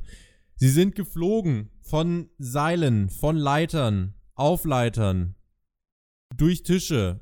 Das fasst eigentlich ganz gut zusammen. Die Vielzahl an Spots macht es unmöglich, hier alles aufzuzählen. Irgendwann Standing Ovations, AEW-Chants. Ich will ganz klar sagen, und das wird auch der Punkt sein, wo wir uns wahrscheinlich auch gleich einfach einig sein werden. Ähm, das war High Risk, aber es war zu High Risk ab und zu. Es gab einen Canadian Destroyer von der Leiter durch den Tisch. Alles andere als ungefährlich. Die Crowd hat es natürlich gefeiert, aber auch nur, weil es gut gegangen ist. Nick Jackson ist dann, als er von der Leiter nach draußen geschubst wurde, mit dem Bein am obersten Ringseil hängen geblieben und hat Glück, dass er sich trotzdem noch durch den Tisch da draußen rettet. Denn wenn er da hängen bleibt und dann irgendwie ganz blöd auf dem Nacken landet oder kann ja was ganz, ganz Böses passieren. Das kann ja bei den banalsten Sachen passieren. Gut. Ähm, und das ist, äh, das, ja. Und dann geht es eben nicht mehr so gut auf. Und dann chanten die Leute nicht AEW, sondern dann äh, rennen da Sanitäter zum Ring. Und dann reden wir nicht so über das Match, wie wir jetzt drüber reden. Du, wir hatten eine gewisse Erwartung an dieses Match. Richtig temporeiches Spotfest. Haben Sie die Erwartungen übertroffen und die entscheidende Frage, wie viel Risiko haben Sie dabei auf sich genommen? Also sie haben extremes Risiko auf sich genommen, wie auch schon der Matchname vermuten lässt. Escalera de la Muerte, wenn du es frei übersetzt, quasi Stairway to Heaven. Also wir bringen uns jetzt mal um, so nach dem Motto. Für das, was die Jungs dort erreichen wollten, das haben sie gemacht. Die Frage, die Grundsatzfrage, die man sich jetzt eher stellen muss, hat diese Art von Wrestling eine Daseinsberechtigung? Ich nehme es gleich vorweg, ich habe das Match ziemlich gehasst auf eine gewisse Art und Weise. Und ich kann aber im selben Atemzug sagen, vor der athletischen Leistung, die dahinter steht, und vor dem Timing und vor der Bereitschaft, Risiko einzugehen. Und äh, da nehme ich den Jungs nichts weg großartig. Also Weltklasse-Niveau, die können eine Art Performance machen, als quasi Wrestling-Live-Theaterstück, eine Art Performance, die niemand anders auf der Welt auf dem Level machen kann. Not get me wrong. Aber, du hast gesagt, das Publikum stand voll hinter dem Match. Da würde ich schon komplett widersprechen. Und jetzt sagen die meisten wahrscheinlich, hä? Was, wieso? Die haben doch gechantet und AEW gechantet und Fight Forever und bla bla bla. Aber das Match war beim Publikum nicht over. Wenn du nach dem gehst, was das eigentlich bedeuten sollte, over zu sein.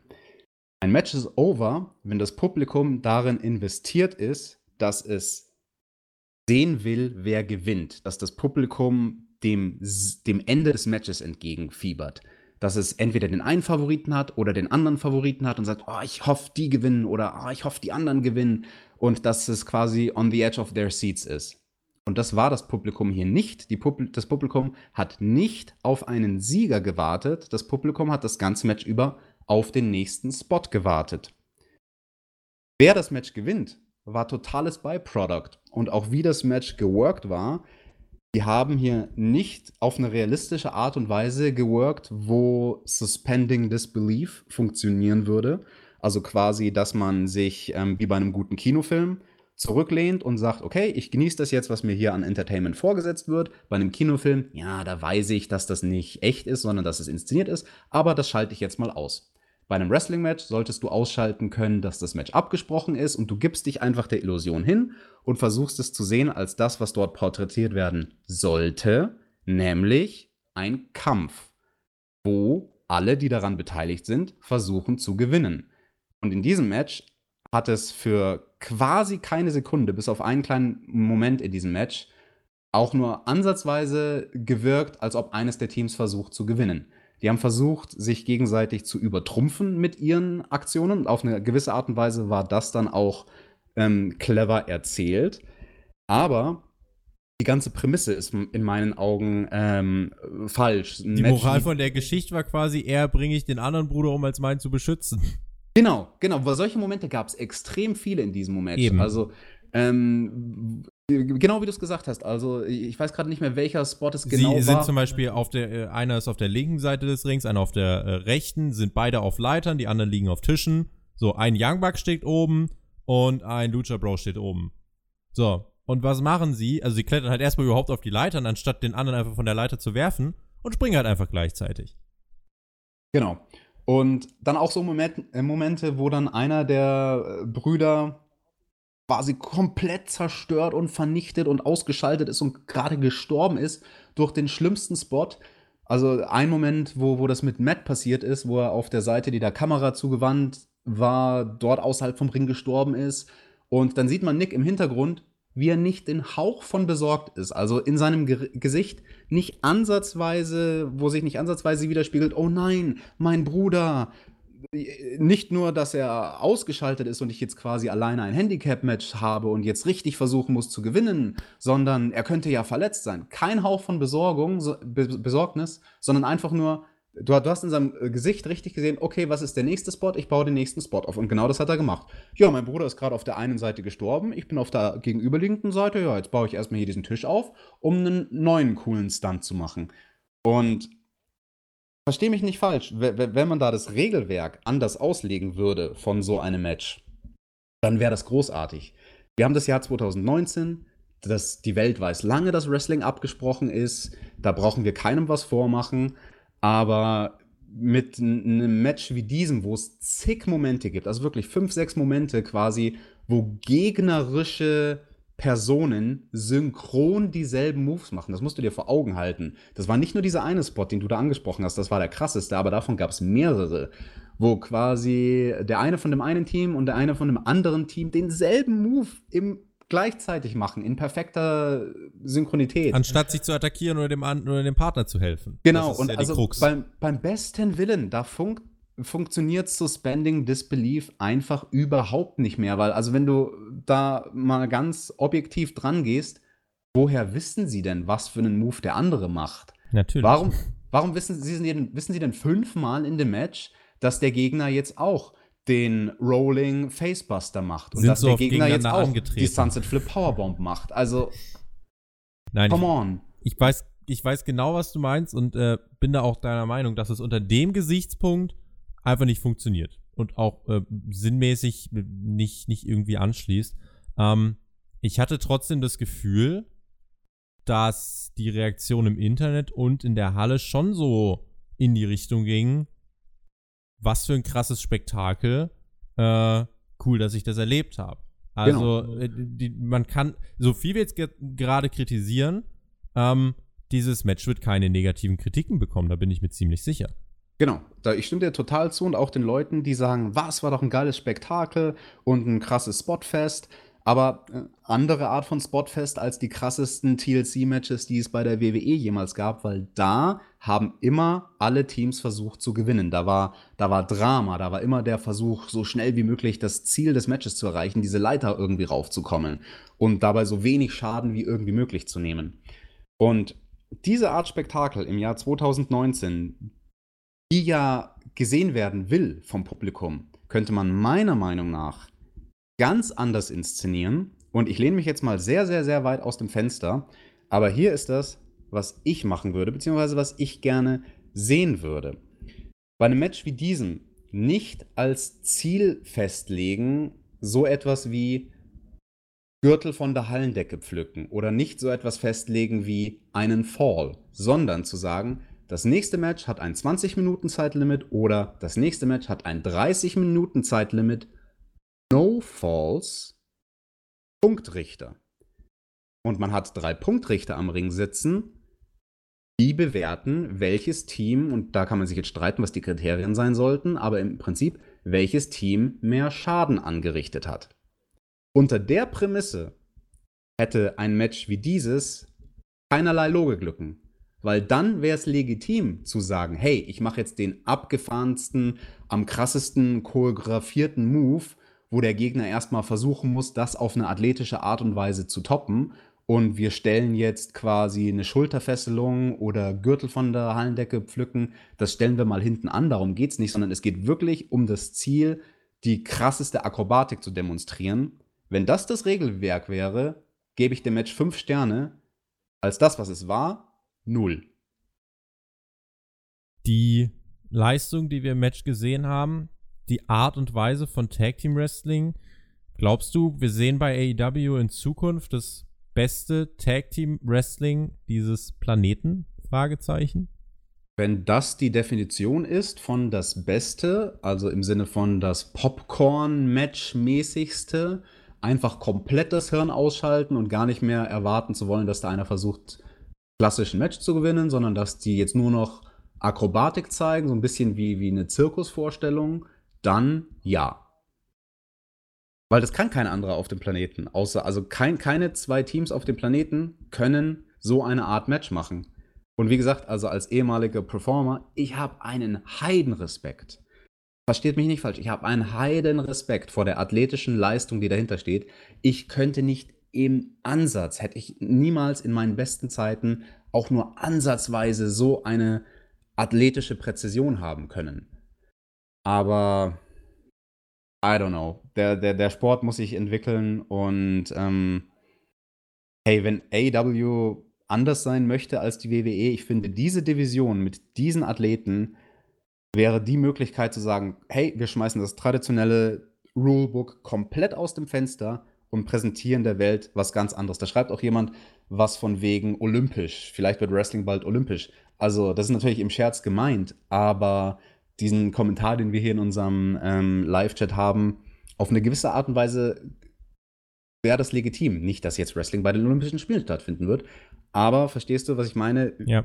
So wie bei einer wirklichen Sportveranstaltung, dass man die Athletik in den Vordergrund packt. Ja, dass man die Rahmenbedingungen auch darauf zuschneidet, ganz einfach. Ähm, ich bin mal gespannt, in welche Richtung sich das jetzt entwickelt, weil die Fehde sehe ich jetzt mehr oder weniger als abgeschlossen. Wir haben jetzt viele Paarungen gesehen, sie haben sich irgendwie doch immer wieder übertroffen und ich bin mir sicher, dieses Match wird bei vielen als das absolute Match of the Night wegkommen. Aber weil du Sachen gesehen hast, bei denen dir echt der Atem stocken oder der Atem stockte, ähm, und manche hinterfragen es dann halt nicht weiter. Die wollen dieses Spotfest sehen, ich verstehe beide Seiten. Ich verstehe die, die sagen, boah, wow, Match of the Night, unfassbar. Und ich verstehe aber auch völlig den Ansatz, den du vorbringst. Ähm, das hat mit, der, mit dem Grundsatz des Wrestlings, der Kampf um den Sieg, eher wenig zu tun. Am 9. Ah, November. Ganz kurz, ja, weil ja, einen Spot gab es ja in dem Match, wo genau dieser Konflikt in Szene gesetzt wurde, wo Nick Jackson auf der Leiter war und ähm, sein Partner hatte einen der Gegner in der perfekten Position für ihr Finish. Und dann haben auch die Kommentatoren overgebracht, yo, was macht er jetzt? Geht er für den Moment? Will er den krassen Move machen? Oder geht er für den Sieg und will er sich jetzt die Titel holen? Und dann hast du in Nicks Gesicht gesehen, so, äh, will ich das Match gewinnen oder will ich einen krassen Spot machen? Also man hat schon damit gespielt, ne? Das ist den Jungs natürlich bewusst, dass sie da ähm, auf eine gewisse Art und Weise sehr extrem sind. Am 9. November findet mit Full Gear der nächste und wahrscheinlich letzte AEW Pay-Per-View in diesem Jahr statt. Und dort könnte ein Team auf der Card stehen, was wir so vorher noch gar nicht kannten. Zumindest äh, nicht von AEW, die waren nämlich bei Impact. Jetzt sind die Verträge ausgelaufen. Äh, nach dem Match kam es nämlich zu einer Attacke. Zwei Maskenmänner, schwarze Hoodies, äh, so ganz merkwürdige Masken, kamen in den Ring und haben erst die Lucha Bros attackiert, dann aber auch die Young Bucks. Und die entpuppten sich dann als LAX. Die Tag Team Division bei AEW ist aber in jedem Fall stacked. Ja, Mann. Santana und Ortiz tauchen da ganz überraschend auf. Coole Sache, cooler Moment. Und wie du sagst, die Tag Team Division ist stacked und kann halt wirklich ein sehr, sehr uniques Aushängeschild werden bei AEW. Der Mac meinte, vielleicht werden die Tag Team Titel die zweitwichtigsten Titel der Show. Wir vielleicht werden die Tag Team Titel wichtiger als der World Title man kann es glaubhaft machen mit den Teams, mhm. die man hat. Apropos World Title. Läuft ja wie geschmiert. Das wichtigste Match dieses Abends, der Main Event. Der erste AEW Champion wurde ausgefochten und es war der erste AEW World Champion, der ausgefochten werden sollte. Der Hangman kam, wie angekündigt, tatsächlich eiskalt, ohne mit der Wimper zu zucken, auf einem Pferd in die Arena geritten. Kurzer Kommentar. Brauchen wir Tiere zwischen über 10.000 lauten Menschen mit lauter Musik? Weil ich glaube, so cool das jetzt ist, äh, wir haben es, glaube ich, auch vor dem Podcast, äh, haben wir das ja angesprochen, ähm, so cool das jetzt auch ist, ich bin der Meinung, man kann darauf verzichten. Vielleicht dein ganz kurzes Statement dazu. Ich habe vor dem Podcast schon gesagt, ich reite selbst. Meine Freundin hat ein Pferd und das werde ich auch nachher heute Nachmittag wieder machen. Und für mich war das einer der coolsten Momente der Show. Und ich habe danach auch ausgeschaltet nach dem Entrance, weil ich gewusst habe, besser als das kann es nicht mehr werden. Da ist jetzt ein Typ auf dem Pferd in den Ring gekommen. Also wie geil ist das denn? Als jemand, der selbst mit diesen Tieren zu tun hat, das war absolut in Ordnung. Das war keine Tierquälerei oder irgendetwas. Da war auch, wie man gesehen hat, ein Pferdetrainer, der das Pferd an den Zügeln hatte. Das Tier hat von der Körpersprache mit, mit jeder Pore ausgestrahlt, es ist ruhig, es ist ein Showpferd, es steht nicht zum ersten Mal vor Publikum, es war nicht gestresst. Absolut in Ordnung. Also jeder, der da kommt jetzt von wegen Tierquälerei, da muss ich sagen, der Hund von Cody, der wurde da mehr gequält, weil der hatte keinen Bock drauf. Vielleicht gibt es auch in dieser Show tatsächlich andere Aspekte als ähm, Hunde, über die man noch reden kann, aber ein Randaspekt ähm, ist es. Wir haben ihn angesprochen und äh, will es aber nicht breiter machen, als es ist. Der erste World Champion sollte gekrönt werden. Vom Stellenwert natürlich das mit Abstand wichtigste Match des Abends. Als es, äh, also ich muss sagen, ich habe so ein bisschen im Voraus daran gezweifelt. Aber als Justin Roberts dann so die Namen ausgesprochen hat, als dieser Titel hochgehalten wurde, als es den Pop gab, und da war ich mir sicher, okay, doch, das ist ein Main Event. Hat sich's für dich auch angefühlt wie Main Event? Ah, jein. Ich muss sagen, ich habe im Vorfeld daran nicht gezweifelt, sondern dachte mir schon, okay, das ist eine unkonventionelle Paarung, aber die macht absolut Sinn. 20 Jahre Altersunterschied, coole Story, die aufgebaut wurde. Beide sind als etablierte Männer in dieses Match reingegangen. Alles cool. Was ich nicht so cool fand, war die Inszenierung und ein kleines, aber sehr vielleicht wichtiges Detail. Es wurde das sehr gut gemachte Promo-Package gezeigt und dann gab es direkt den Entrance von Hangman Page. Also kein Segway, nicht, dass die Kommentatoren vielleicht noch einen Satz gesagt haben, sondern wirklich das Videopackage geht vorbei, man sieht die Leinwand, Hangman Page Namen und er kommt raus. Ich finde, das hat sehr viel an potenziellerem, noch größerem Big-Time-Feeling geraubt. Also klassischerweise hätte man es gemacht, das Videopackage geht aus, man sieht die Halle, die Lichter werden vielleicht ein bisschen abgedunkelt oder irgendwas oder ein kurzer Moment der Stille. Der Ring-Announcer sagt, und jetzt Zeit für den Main Event. Es geht um den allerersten AEW World Heavyweight Champion. Und dann den Entrance. Da hätte man mehr rausholen können, wenn man es anders aufgebaut hätte. Ist es ein Detail? Ist es unwichtig? Nein, ich glaube nicht. Ich glaube, es ist ein sehr, sehr, sehr wichtiges Detail gewesen.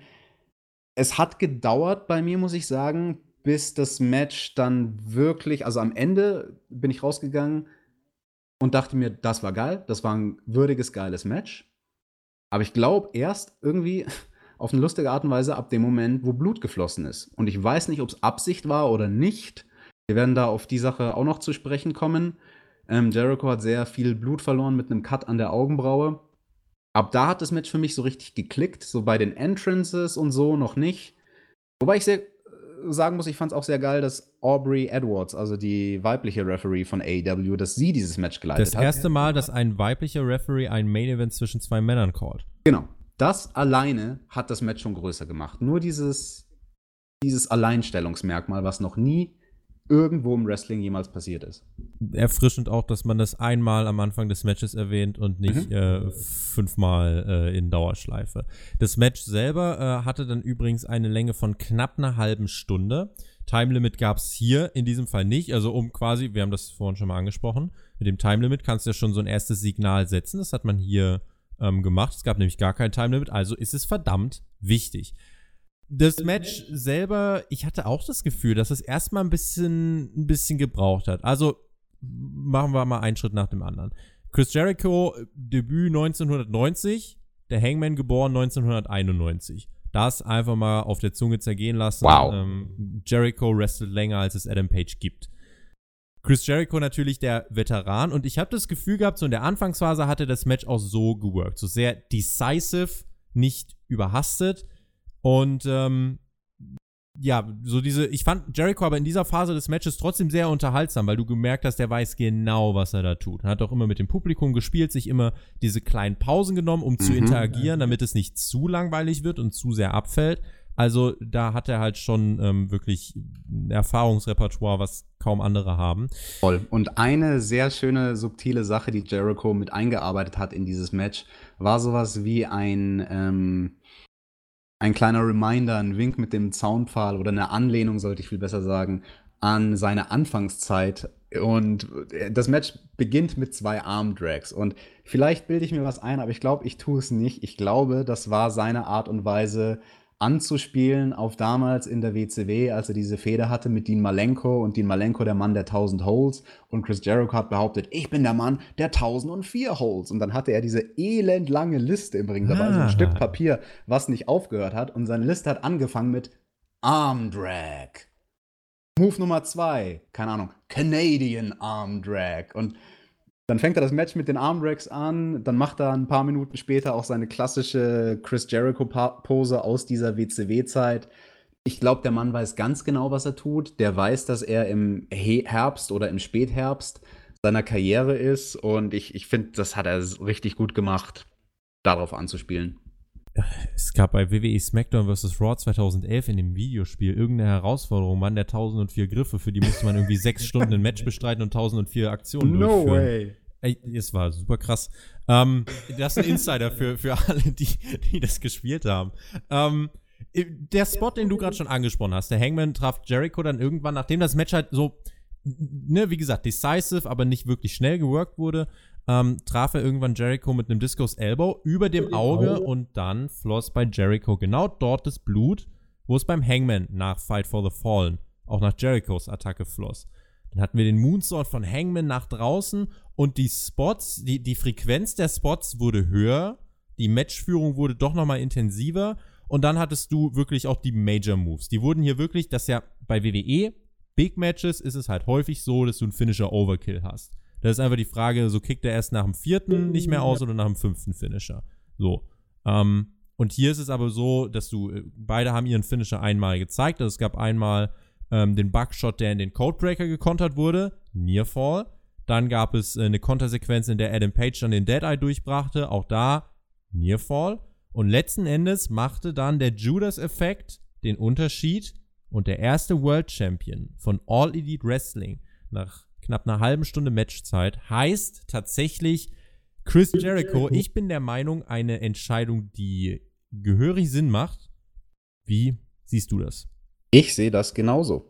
Viele hätten wahrscheinlich vermutet, dass Hangman Page da den Sieg holt und direkt etabliert wird, aber damit gehst du halt die große, große Gefahr, jemanden wie ihn, der new and up and coming ist, direkt den Leuten quasi in den Hals zu stopfen.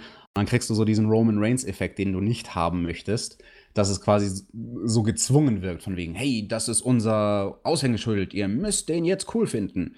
Und es ist doch die viel, viel spannendere Story und hilft Hangman Page viel mehr, wenn er jetzt derjenige ist, der etabliert ist als klarer Main Eventer. Er stand sogar in dem ersten World Title Match, das kann ihm niemals jemand wegnehmen. Und jetzt macht er Jagd auf den Titel.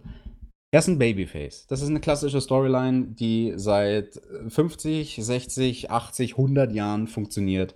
Babyface macht Jagd auf den Titel, ist tausendmal spannender als Babyface direkt als World Champion zu haben. Chris Jericho ist ein Household Name, jeder kennt ihn. Er wrestelt, wie du gesagt hast, länger als Hangman Page überhaupt existiert. Er wird für immer in den Geschichtsbüchern stehen, nicht nur als der erste WWE Undisputed Champion, sondern auch als der allererste AEW World Heavyweight Champion. Das ist nicht verkehrt, in den Geschichtsbüchern als ersten Namen jemanden stehen zu haben, den jeder kennt und den jeder respektiert als absoluten Veteran. Das finde ich selbst, wie du gesagt hast, nicht WWE-mäßig äh, vier, fünf Mal die Finisher, sondern jeder der Finishing Moves einmal.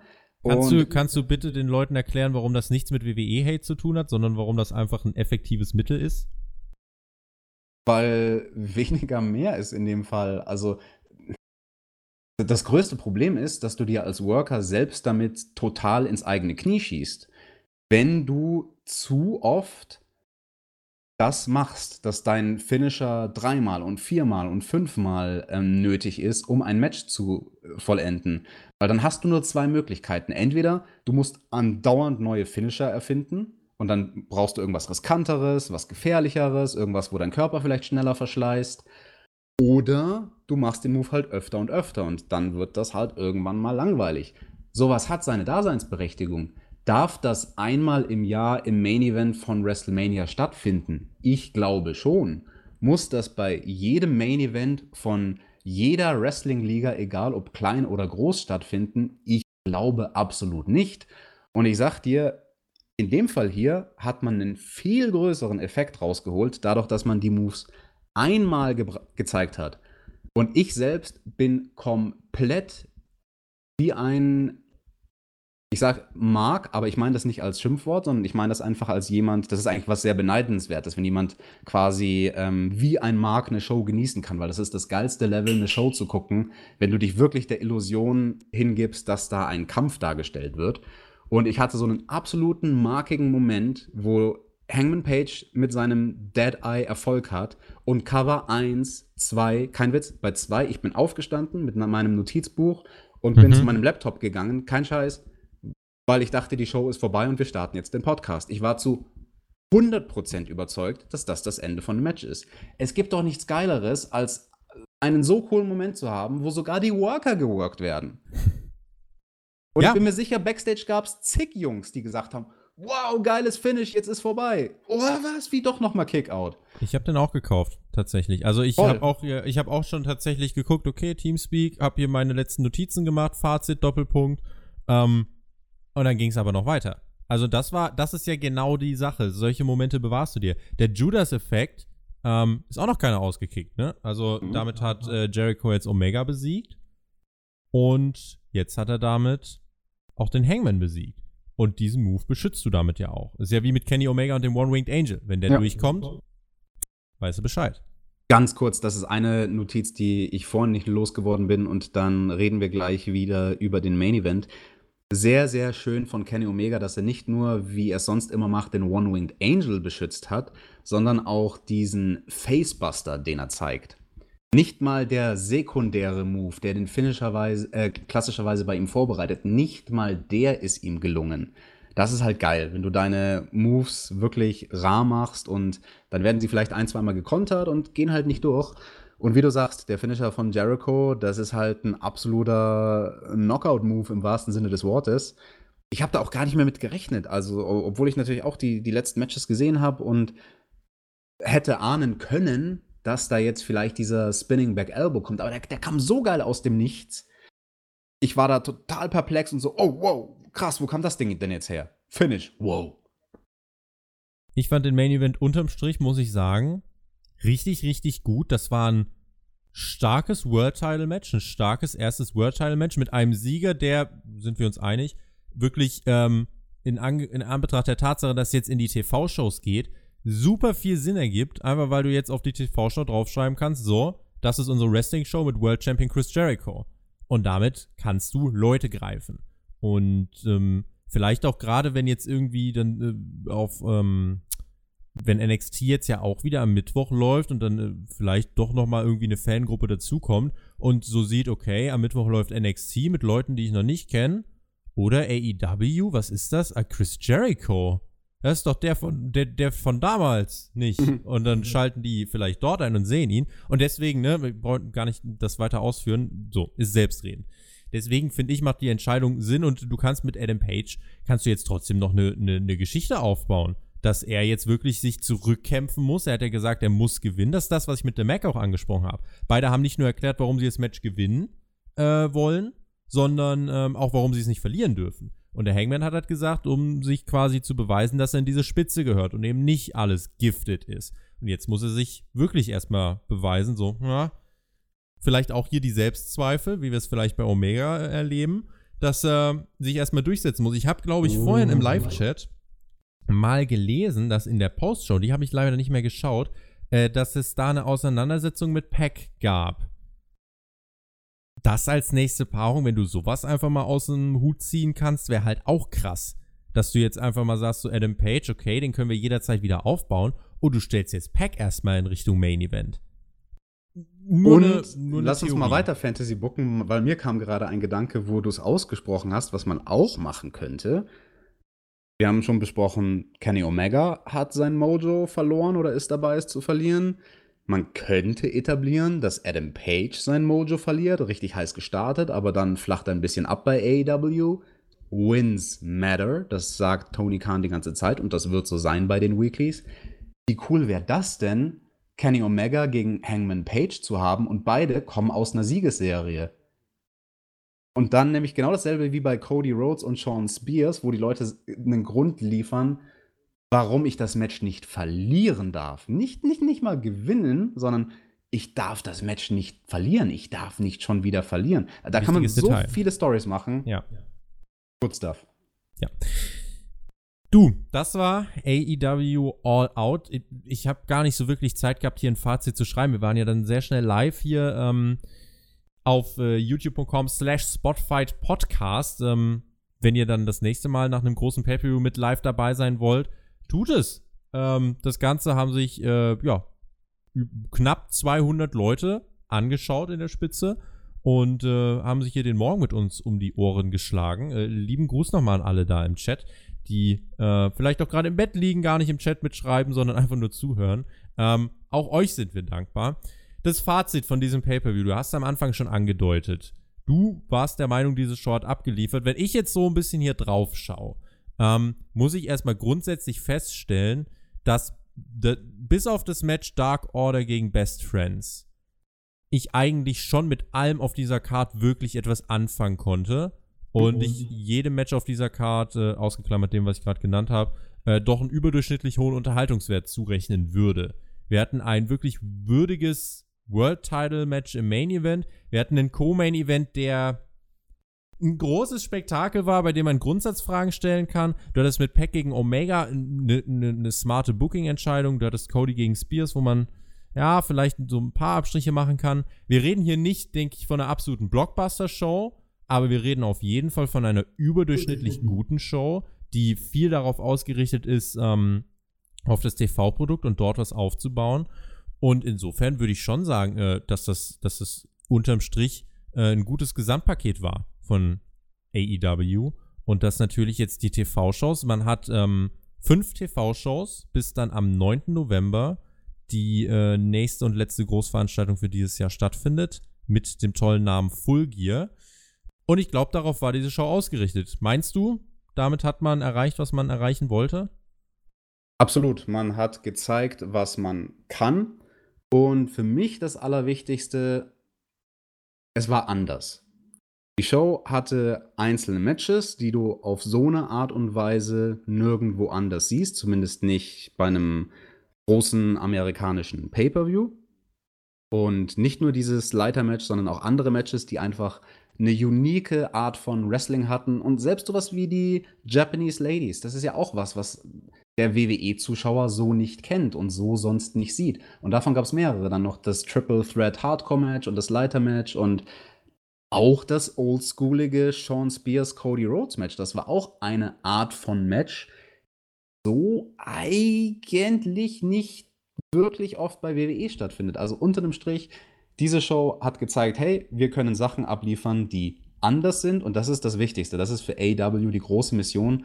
Darüber wurde ja schon viel gesprochen und da sind sich ja die meisten Experten einig, sie sollten nicht versuchen, die zweite WWE zu sein und das WWE-Produkt auf eine bessere Art und Weise zu produzieren als die WWE, sondern sie müssen versuchen, unique zu sein und ein anderes Produkt der Welt zu präsentieren, eine Alternative, die haben wir bekommen und unterm Strich, ich bin mega happy mit der Show. Jetzt können wir nochmal in den Chat reinfragen. Gebt uns eure Zahlen. Wie viele Punkte würdet ihr diesem Pay-Per-View geben? Du, ich schwanke jetzt gerade, also eine ne, ne 7 habe ich ganz fest auf dem Schirm. Jetzt überlege ich halt, wie viel höher geht es nach dieser 7. Ich habe es ja am Anfang des Podcasts angedeutet, ich hatte den Eindruck, dass diese Show gezeigt hat, dass AEW in der Lage ist, einmal viele verschiedene Stile zu präsentieren und dass eigentlich jedes Match auf dieser Card doch so einen eigenen Touch hatte. Du hattest das Leiter-Match, was halt ein kompletter Abriss war. Du hattest das Hardcore-Match, womit du auch eine Zielgruppe bedienst. Du hast diese Oldschool-Matches von Cody, die eine Zielgruppe bedienen. Der Main-Event auch ein Stück weit Oldschool. Ne, also du weißt, was ich meine. Das mhm. sind einfach so diese, ähm, diese verschiedenen Arten, die mich doch ansprechen, weil jedes Match dann ein bisschen anders ist. Du läufst nicht zu viel Gefahr, dass es ein Einheitsbrei wird. Auf der anderen Seite, vier Stunden war jetzt wirklich das Maximum. Also viel länger hätte die Show jetzt auch nicht gehen dürfen. Ich würde mich zwischen sieben und acht, wahrscheinlich doch auch bei acht Punkten wiederfinden für diese Show. Das finde ich schon angemessen. Und wenn ich jetzt gerade in den Chat so schaue, 7,5, 7,5, 6, 8, 8,5. Wo bist du mit den Zahlen? Irgendwo so in diesem Bereich zwischen einer 7 und einer 10. Ähm, eine 10 wäre es für mich gewesen, wenn man zwei Matches gestrichen hätte. Nicht das Leitermatch, was wir hier ähm, so grundsätzlich in Frage gestellt haben, sondern den Opener, also den Opener der Main Show, den verschieben in die Pre-Show und dieses andere Tag Team Match dort in der Mitte. Hätte man die gestrichen, hätte man sich insgesamt Pi mal Daumen so 40, 45 Minuten gespart. Dann hätte man klassisch ein 3-Stunden-Pay-Per-View gehabt. Das war für mich unterm Strich das größte Manko. Es war einfach zu lang. Und wäre es ein bisschen kürzer gewesen, wäre es richtig, richtig fett gewesen. Und so war es immer noch sehr, sehr fett. Wir sagen vielen lieben Dank an alle Live-Zuhörer und äh, verabschieden uns jetzt gleich von den Zuhörern auf Spotify, iTunes und Co. Wer jetzt hier im Livestream ist, wir bleiben hier gleich noch ein bisschen und werden äh, noch ein paar Fragen beantworten und äh, einfach mit euch noch ein bisschen äh, interagieren. Also, wer das nächste Mal live dabei sein will, ihr seht, es hat äh, seinen Benefit. An dieser Stelle möchte ich mich äh, bei dir bedanken, Alex. Das hat großen, großen Spaß gemacht. Ich habe mich auf diese Review mindestens genauso sehr gefreut wie auf den Pay-Per-View. Und oh, auch das hat abgeliefert. Wird nicht das letzte Mal äh, gewesen sein, hoffe ich doch. Wir haben jetzt bis zur Wochenshow von AEW noch einen Monat und wir gucken mal, was sich bis dahin und noch wichtiger, was sich dann ab dort tun wird. Bei mir ist immer so, der Gast bekommt die Schlussworte. Heute dasselbe Prinzip. Ich habe zu der Mac gesagt, jetzt hast du Zeit, dich vorzubereiten, deswegen sage ich das jetzt auch zu dir. Denn ich sage jetzt schon mal auf Wiedersehen. Ähm, Nochmal ein äh, großes Dankeschön. Gebt uns gern euer Feedback in den Kommentaren. Wir sind da immer gespannt und in diesem Sinne, wir hören uns beim nächsten Mal. Macht's gut, auf Wiedersehen. Ciao. Alright, Tobi, ich stimme dir zu. Das hat richtig viel Spaß gemacht, mit dir hier diese Review zu machen. Das nächste Mal bei den Weeklies von AW gerne, gerne mehr davon. Ich freue mich richtig drauf. Ich bin gespannt, was das Produkt noch bringen wird. Wir danken euch, dass ihr mit dabei wart. Bleibt bitte in dem Chat. Ich habe nämlich eine Frage, die ich euch stellen möchte und wo es mich wirklich extremst interessiert, was da jetzt für Antworten eintrudeln. Ich werde auch im Chat meine Meinung und meinen Verdacht dazu abgeben, nämlich das Blut im Main Event. Chris Jericho blutet wie verrückt am Auge, es sieht für einen kurzen Moment danach aus, ob das Match vielleicht irgendwie abgebrochen wird sogar. War das geplant oder war das ein extrem guter Blade-Job? Diese Frage stellt euch der ehemalige Deathmatch Wrestler. Ihr könnt mich finden auf Twitter at thumbtackjack oder auf Instagram mit meinem Real Name Alexander Betranowski. Und ich freue mich extrem drauf auf unsere nächste AW Review und wünsche euch einen wunderschönen guten Sonntagmorgen.